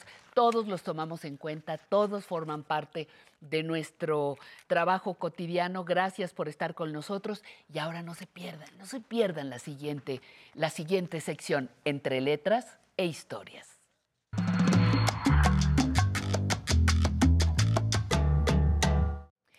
Y le doy la bienvenida y quisiera hacerlo casi con un grito. ¡Ah! ¿Por qué? Porque Ana Lidia Domínguez Ruiz es doctora en ciencias antropológicas y escribió un libro que se llama Una historia cultural del grito. Por eso era válido, ¿cierto? ¿Cierto? Empezar. Doctora, ¿qué nos pasa? Doctora, ¿dónde estamos? Bienvenida, qué gusto conocerte. Y lo que fue más impactante es saber, conocer eh, brevemente tu, tu libro, el hacer una historia cultural del grito. Gritamos todos, todas gritamos, todas las personas, pero ¿por qué haber hecho esta organización temática eh, de ensayo de esta situación? Bueno, antes que nada quiero agradecerte la invitación a tu programa, que compartas este espacio, que compartas conmigo a tu público y, y- y sus escuchas. Eh, este, ¿Por qué hacer este trabajo? Yo llevo mucho tiempo eh, trabajando cuestiones que tienen que ver con, con la sonoridad de la cultura. ¿no? Somos, eh, hay culturas que somos muy visuales, entonces yo empecé a, a escuchar. ¿no? Entonces hay muchas cosas que yo hago que pretenden explicar la importancia de la escucha como, como sociedad, ¿no? este, prestar más atención a, lo que, a lo que se oye ¿no? en, el, sí, sí. en- en el mundo. Entonces, eh, y ju- justo una de las cosas que analicé en- en- como parte de mi trabajo académico fue el ruido, y el ruido me llevó al grito. Eh, y es curioso porque ambas cosas son consideradas una suerte de desecho, digamos, el, el ruido eh, eh, es desagradable, ¿no? Es la, la cosa que no nos gusta escuchar. ¿no? Y el grito es igual, ¿no? Para el grito representa la anticomunicación, entonces hay un ya En hay un- teoría. eh, en En teoría. teoría, porque ya leyendo tu después libro aparece exactamente va uno aprendiendo. esta- lo que eh, los lectores podrán leer en, en mi libro es un proceso que yo tuve de descubrimiento, de observar que, que el grito sirve para muchas cosas, que el grito es inevitable, que a veces es necesario gritar, ¿no? que a veces el grito no e- es, eh, no es necesario, Sí, es complicado, ajá, y, o sea, digamos, hay to- toda la complejidad de nuestros fenómenos sociales y pues de eso se trata este grito de, lo, de este grito. bueno, en Eh, teoría eh, también. fue- fue un grito gri- escrito, eh, pero- exact- exactamente, de eso se trata un poco, de ese de- descubrimiento de las posibilidades eh, culturales de, de una práctica vocal. ¿Por qué, por qué el ruido y el grito forman parte aparente de los desechos de los sonidos? ¿Por qué, por qué los mandamos al bote de la basura? Por- bueno, esa es una pregunta bien interesante y creo que tiene que ver con, con la explicación que le damos desde la escucha, ¿no? ¿Cómo, es, cómo, cómo, es, cómo aprendemos a escuchar, ¿no? ¿Cómo definimos que la música que nos gusta y que no nos gusta, por ejemplo, ¿no? Este, la música que nos gusta pues es hermosa y puede estar súper alta de volumen, pero nos gusta y es música. Pero si es una música que hasta está más bajito, pero no nos gusta, ¿no? Te Entonces, incomoda, es te ruido. molesta, Entonces, ruido. claro, en, eh, estas, estas dos eh, expresiones sonoras tienen eso en común, ¿no? Que eh, en buena medida adquieren esa, esa valoración negativa por la manera en la que aprendemos a escuchar. ¿no? Es como cuando uno se pelea con alguien y ni siquiera alza la voz, pero es de, no me grites, y le- no Sí, te no estoy gritando. grites, y no hay una... levantes la voz. Y, y a veces uno ni le está levantando, pero hay una intención Exacto. en, las man- en la manera de decir que nos hacen percibirlo como un grito. Entonces, la escucha es una, eh, un, un elemento muy importante a la hora de traducir estos fenómenos como algo positivo o como negativo. Yo, yo iba eh, avanzando un poquito en, en el libro y decía, bueno, el grito en la ciudad, en las familias, pero cuando me hablas de los gritos de los pigmeos en la selva, o cuando me hablas del eh, pastor, la pastora en las montañas, yo qué sé, eh, el grito toma otra forma y satisface otras necesidades. ¿Puedes hablarnos de esto, por Bueno, favor? lo has descrito perfectamente Ah, bien. muy bien. Porque, Hice mi o sea, entonces. eh, sí, la, la hiciste muy bien porque eso fue, es un, un capítulo que a mí, yo, yo, además de ser antropóloga, soy comunicóloga. Entonces, las cuestiones de cómo se resuelven los problemas de comunicación, más allá de la tecnología compleja que tenemos ahorita, este, pues descubrí esta forma de comunicación, que además lo interesante es que podemos entenderla desde el sentido común. O sea, cuando uno está en una casa que es grande, por ejemplo, o está en un, eh, ahorita que hablaba Tania, ¿no? Del hacer Ajá, comunidad, ajá, como en un lugar donde se siente cómodo, entonces uno dice, bueno, ¿para qué voy hasta allá si le puedo gritar Le puedo a alguien? gritar, O- oye, ven, ¿no? Sí, échame un grito, ¿no? Échame un grito, sí. Bueno, en esa cosa tan, tan común, ¿no? Estamos a un grito de distancia, échame un grito, eh, es que pude eh, enmarcar estas, estas prácticas culturales, ¿no? Como tú hablas, el, el- el canto alpino, ¿no? Que ahora conocemos todo como el canto Heidi, ¿no? Sí, sí, sí. Pues el eh, ole de un- eh, y. Exactamente, el yodel. Ajá, ajá. Eso es una práctica de comunicación a larga distancia. Nació siendo así, o sea, eh, para, imagínate, o sea, estamos pensando nosotros en gritar de una ventana a otra, pero en lugares donde, entre una montaña a otra. Claro, ¿cómo me comunico? Entonces, claro, puedes ir cuando es- baja la montaña y Sí, sube la tres montaña. días de camino, ¿no? Exactamente, ¿no? Entonces, cómo hay- es una cosa bien interesante de la, la creatividad de las, del- del ser humano para resolver un problema de comunicación a través de un grito, una montaña a Claro, otra. claro. Eh, de momento también el grito es terapéutico, me contaste. Claro. Y, y me vino, me, me asaltó la, la película aquella de, eh, en Cabaret, donde la protagonista iba abajo de donde pasaba un tren para gritar exacto. ¡ah! y sacar toda su, su- liberar toda su tensión. El grito es comunicación, el grito es llamada, es enojo, pero también es liberación. Y eso me lo dices en tu libro. Claro, eh, yo veo que tu programa está muy enfocado a cuestiones sobre el cuerpo y mi libro también está enfocado a muchas cuestiones con el cuerpo. Entonces pensamos que somos como una especie de express a veces, Sí, que sí. acumulamos muchas cosas. Pueden ser tensiones y preocupaciones, pero ah, también mucha alegría, por ejemplo, ¿no? Y en nuestras eh, culturas modernas, occidentales, se nos ha enseñado no a gritar ni, ni- ni las cosas buenas ni las cosas malas. Ahora, la posibilidad de canalizar esas energías a través de la voz, a través de un grito terapéutico, un grito ritual en ciertas culturas, porque el, el grito, eh, a diferencia del grito ritual, eh, el grito eh, terapéutico es individual, ¿no? pero Ujú. gritar en colectivo, por eso Sí, nos sí. gusta ir a los conciertos, hay gente la que le gusta ir a las luchas Ah, ah, para sí, poder gritar, claro, o sea, claro. solo y simplemente para poder gritar, ¿no? Entonces, la, es, este enfoque del grito como fenómeno catártico tiene que ver con eso, con la necesidad, reconocer la necesidad de desfogar nuestras energías a través de la voz. Y que una cosa es gritar, bueno, eh, eh, catar- eh, catártico, como dices, y otra cosa es a veces lo que digo gritando. Exacto. ¿no? Que también ese sería como otra, otra posibilidad. ¿Qué es lo que digo con ese grito o con qué palabras grito? ¿Qué palabras son las que grito? El nacer es, gritamos, ¿no? Se supone que ese llanto es como un, ¡ay, ya llegué! De, de un recién... Yo decía, pues gritamos desde el principio. Exactamente, eh, gritamos antes de hablar, ¿no? Entonces ahí hay una, eh, sentí que era un poco de apoyo a mi idea de, de la necesidad de hablar del, del grito como algo que importa, ¿no? Que con la voz podemos hacer más cosas, además de decir palabras. ¿no?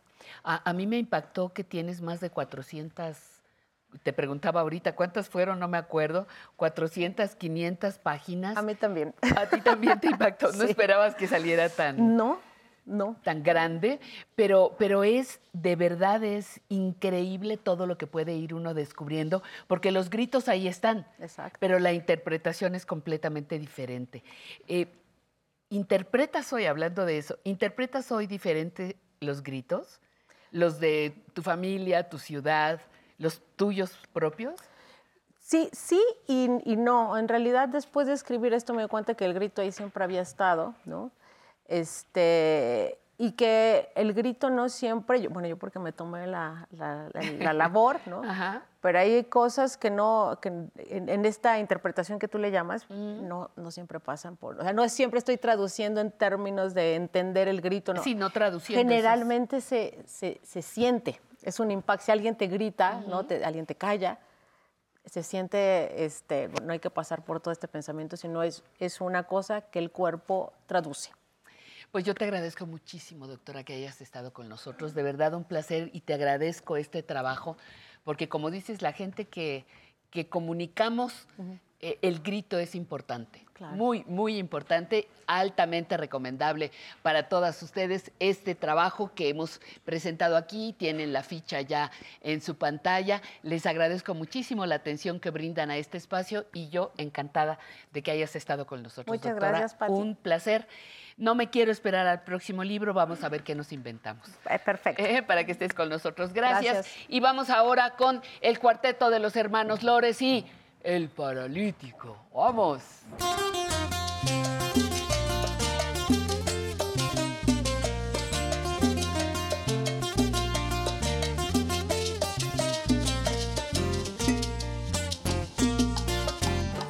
Veinte años en mi término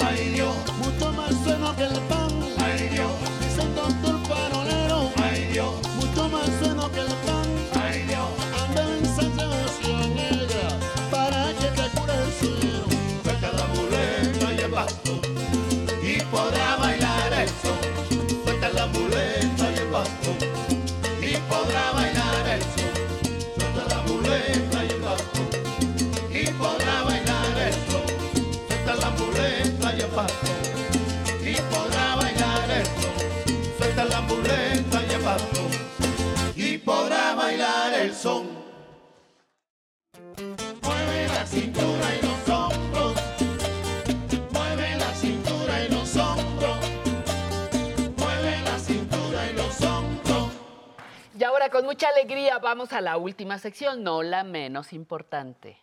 Recuerdos vivos con Emilio.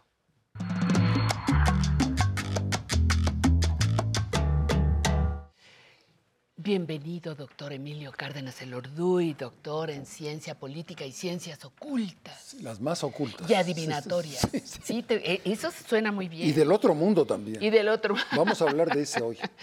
¿De qué vamos a hablar hoy? Del otro mundo, bueno, del bienvenido. Ah. mundo de los inmortales. De la rotonda Otrora. Otrora de los, de hombres, los hombres ilustres. ilustres. Pero Pero, he aquí, fue necesario. fue necesario. Y fíjate quién, quién hizo esto, pero te voy a decir por qué. A ver, Bueno, no. Sí. Le cambiaron de los hombres ilustres a de las personas ilustres. Exacto, porque incluye personas a hombres y mujeres. Y mujeres. Y había muy pocas mujeres. Y sigue habiendo como cinco o seis. Entonces, bueno, primero decir dónde está esto, ¿no? ¿O no? ¿Dónde? Sí, ¿dónde Bueno, está? ¿dónde está la rotonda de las personas ilustres?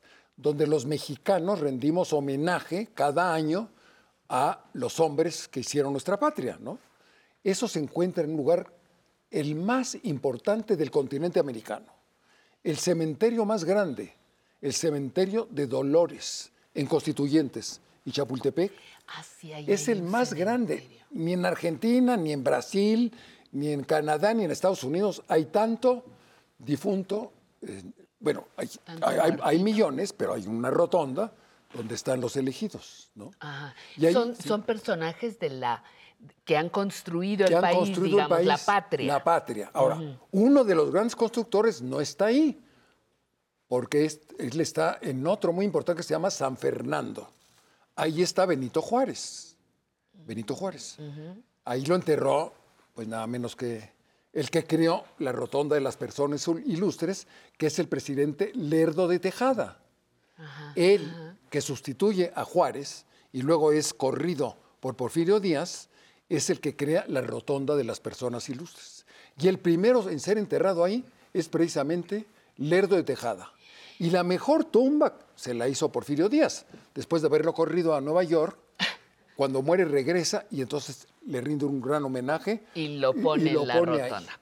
Vamos a ver tu famosa Vamos a ver, bueno, nada más Lo ahorita que- dos personajes enormes. Alfonso Reyes y Justo Sierra, Vamos a verlo. los titanes de la titanes cultura. De la literatura. Y de la cultura y de la educación.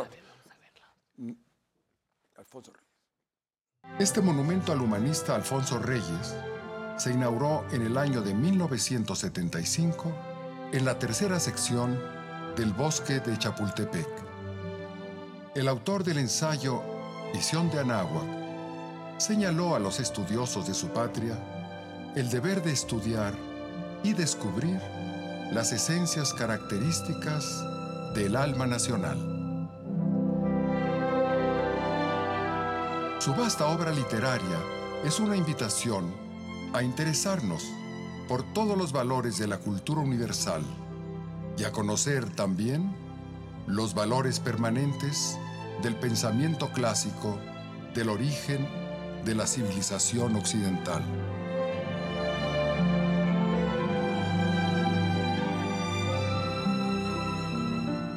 Reyes nació en Monterrey el 17 de mayo de 1889 y era hijo del general Bernardo Reyes, gobernador del estado de Nuevo León y personaje relevante de la época porfirista.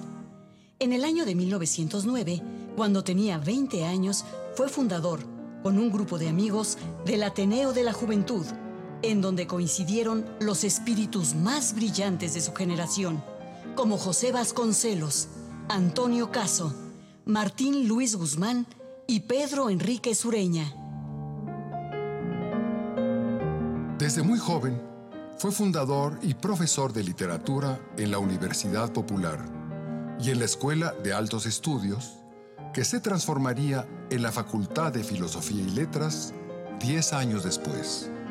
Durante 20 años, conoció el mundo como diplomático y embajador cultural de México en España, Francia, Argentina y Brasil. En el año de 1939, el presidente Lázaro Cárdenas lo nombró fundador y director de la Casa de España en México, centro de estudios en donde se refugiaron los intelectuales españoles republicanos que llegaron a México al término de la Guerra Civil de España, que, transformada en 1940, se convirtió en el Colegio de México, institución de educación superior de la cual fue presidente por 20 años. En el año de 1943, Alfonso Reyes fue nombrado miembro y fundador del Colegio Nacional, la institución emblemática en la cual se reúnen los científicos y humanistas de mayor prestigio del país. Su vida estuvo dedicada a la enseñanza en todas sus formas. En 1957 fue designado director de la Academia Mexicana de la Lengua.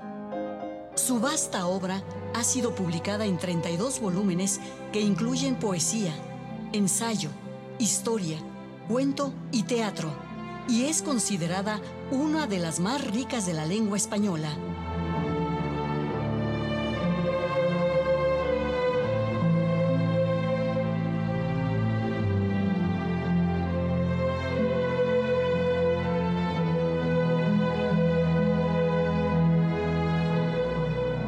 Jorge Luis Borges escribió que Reyes había renovado la prosa castellana y Octavio Paz consideraba que la obra de Alfonso Reyes era una literatura en sí misma.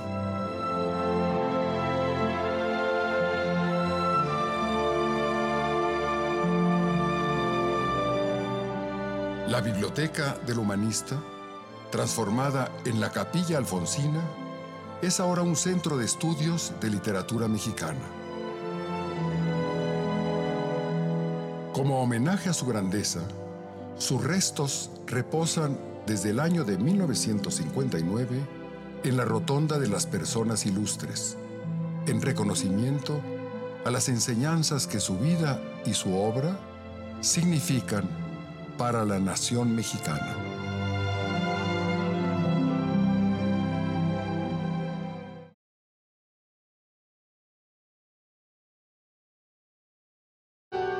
Patio de los murales de la Escuela Nacional Preparatoria, en el antiguo Colegio Colonial de San Ildefonso, se levanta este monumento a Justo Sierra, a quien la Universidad Nacional declaró Maestro de América, cuando se cumplió el primer centenario de su natalicio en el año de 1948.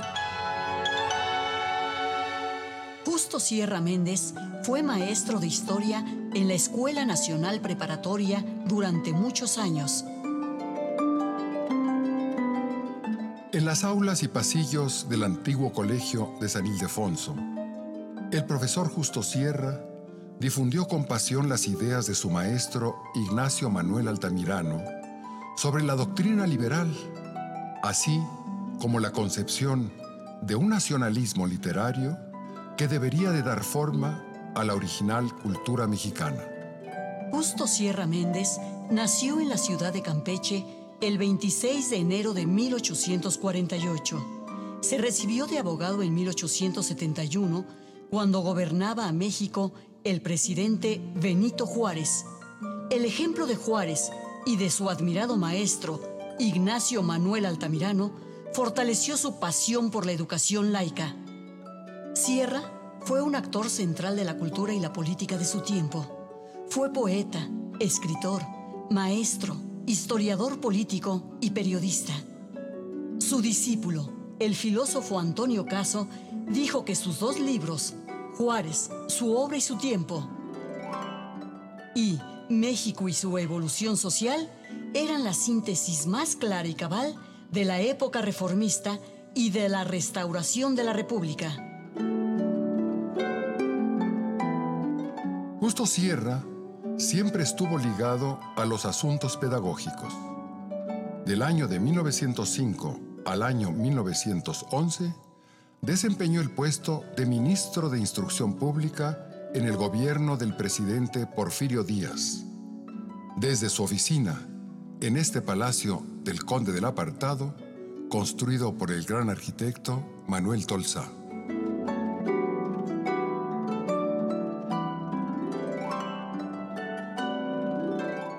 El momento culminante de su vida como educador de su patria se cumplió el día 22 de septiembre de 1910, cuando funda la Universidad Nacional, como uno de los eventos centrales de la conmemoración del centenario de la independencia durante la inauguración del anfiteatro Simón Bolívar en el Colegio de San Ildefonso. Sierra concibió una universidad que debía investigar la verdad, pero no de espaldas al pueblo. Debía de crear profesionistas que tuvieran un alto sentido humanista y responsabilidad social comprometida.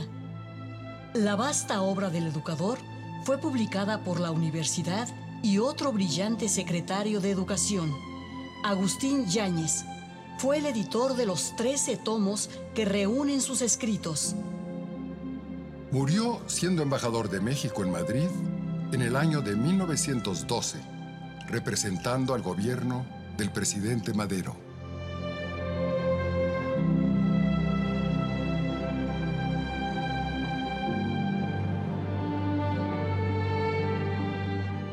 Justo Sierra es un pilar de la cultura nacional. Su memoria está presente en el edificio sede de la Secretaría de Educación.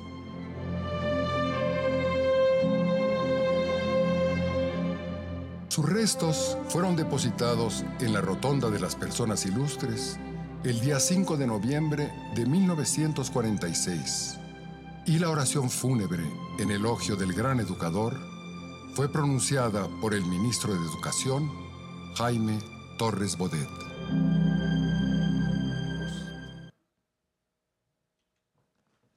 ¿Qué, qué, qué significa para ti dar una nueva revisión de todos estos personajes, Emilio? Pues para, Porque nos has traído... pues para mí es un privilegio, ¿no? Yo no conocí, no tengo autógrafo de Justo No, Sierra, pero suerte. ya traje mi, mi- mi autógrafo de, Reyes. No, porque pues Porque viendo- tienes que volver a leer, tienes que documentarte y Claro, nos los tienes claro. que Y presentar. conseguir el ir, ir al lugar donde está la tumba, ir al lugar donde nació, Ajá, ir a buscar ajá. los álbums. que- Pero por eso te pregunto, ¿qué, es- qué significa? para mí ¿Qué- es el hobby más, más bonito de mi vida, ¿me entiendes? Ese es mi hobby y es de lo que estoy más orgulloso y donde tengo creo que un tesoro de imágenes y de textos documentando a los grandes mexicanos. Desgraciadamente en esa época, bueno, no, no fue hace mucho, creo que esto lo hice para el centenario de la universidad, pero cuando en 1910, con don Porfirio, se vuelve a hacer la universidad con Justo Sierra. Pero en la rotonda de las personas ilustres, que está a la entrada de Constituyentes y Chapultepec, no ahí es la entrada, ahí solo hay algunas mujeres. Como acaba de pasar El o- 8M. el 8M, voy a tratar de recordar quiénes están ahí. La primera creo que es, fíjate, Virginia Fábregas. Ajá, La siguiente, María Teresa Montoya. sí. La siguiente, Dolores del Río. Ajá. puras mujeres de arte. Ajá. Y luego María Lavalle Urbina, que fue ministra de la Suprema Corte de Justicia y luchadora por los derechos femeninos. Luego la que te dije, Castillo, Castillo Amalia Ledón. Castillo Ledón, la primera embajadora de México fue en Suecia, primera mujer embajadora y primera subsecretaria de Cultura con don Jaime Torres Bodet en la Secretaría de Educación Pública. Ajá. Y luego la última, última que recuerdo es la gran pintora María Izquierdo.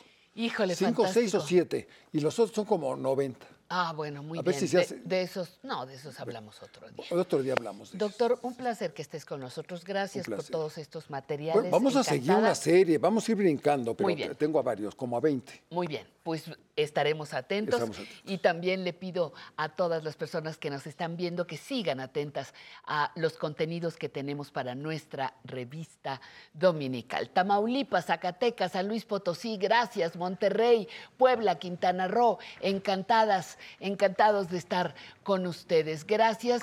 Les recuerdo que tenemos teléfono en vivo, que estamos en todas las redes y que algo muy importante es agradecerle a todas y cada una de las personas que participaron en nuestro programa. De manera muy, muy especial al cuarteto de los hermanos Lores que estuvieron aquí en vivo. Un aplauso para ellos, por favor.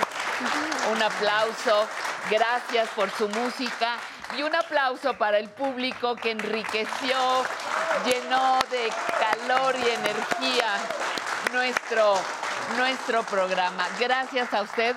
También hay un aplauso para usted que nos siguió durante todos estos minutos desde su casa, desde su cocina, que nos permitió ser su compañía. Le mandamos un abrazo lleno de agradecimiento y le dejamos música en vivo y bailarines en vivo. Cuarteto Hermanos Lores con harina de maíz criolla.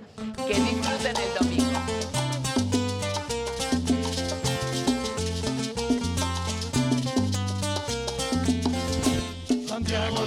Tiene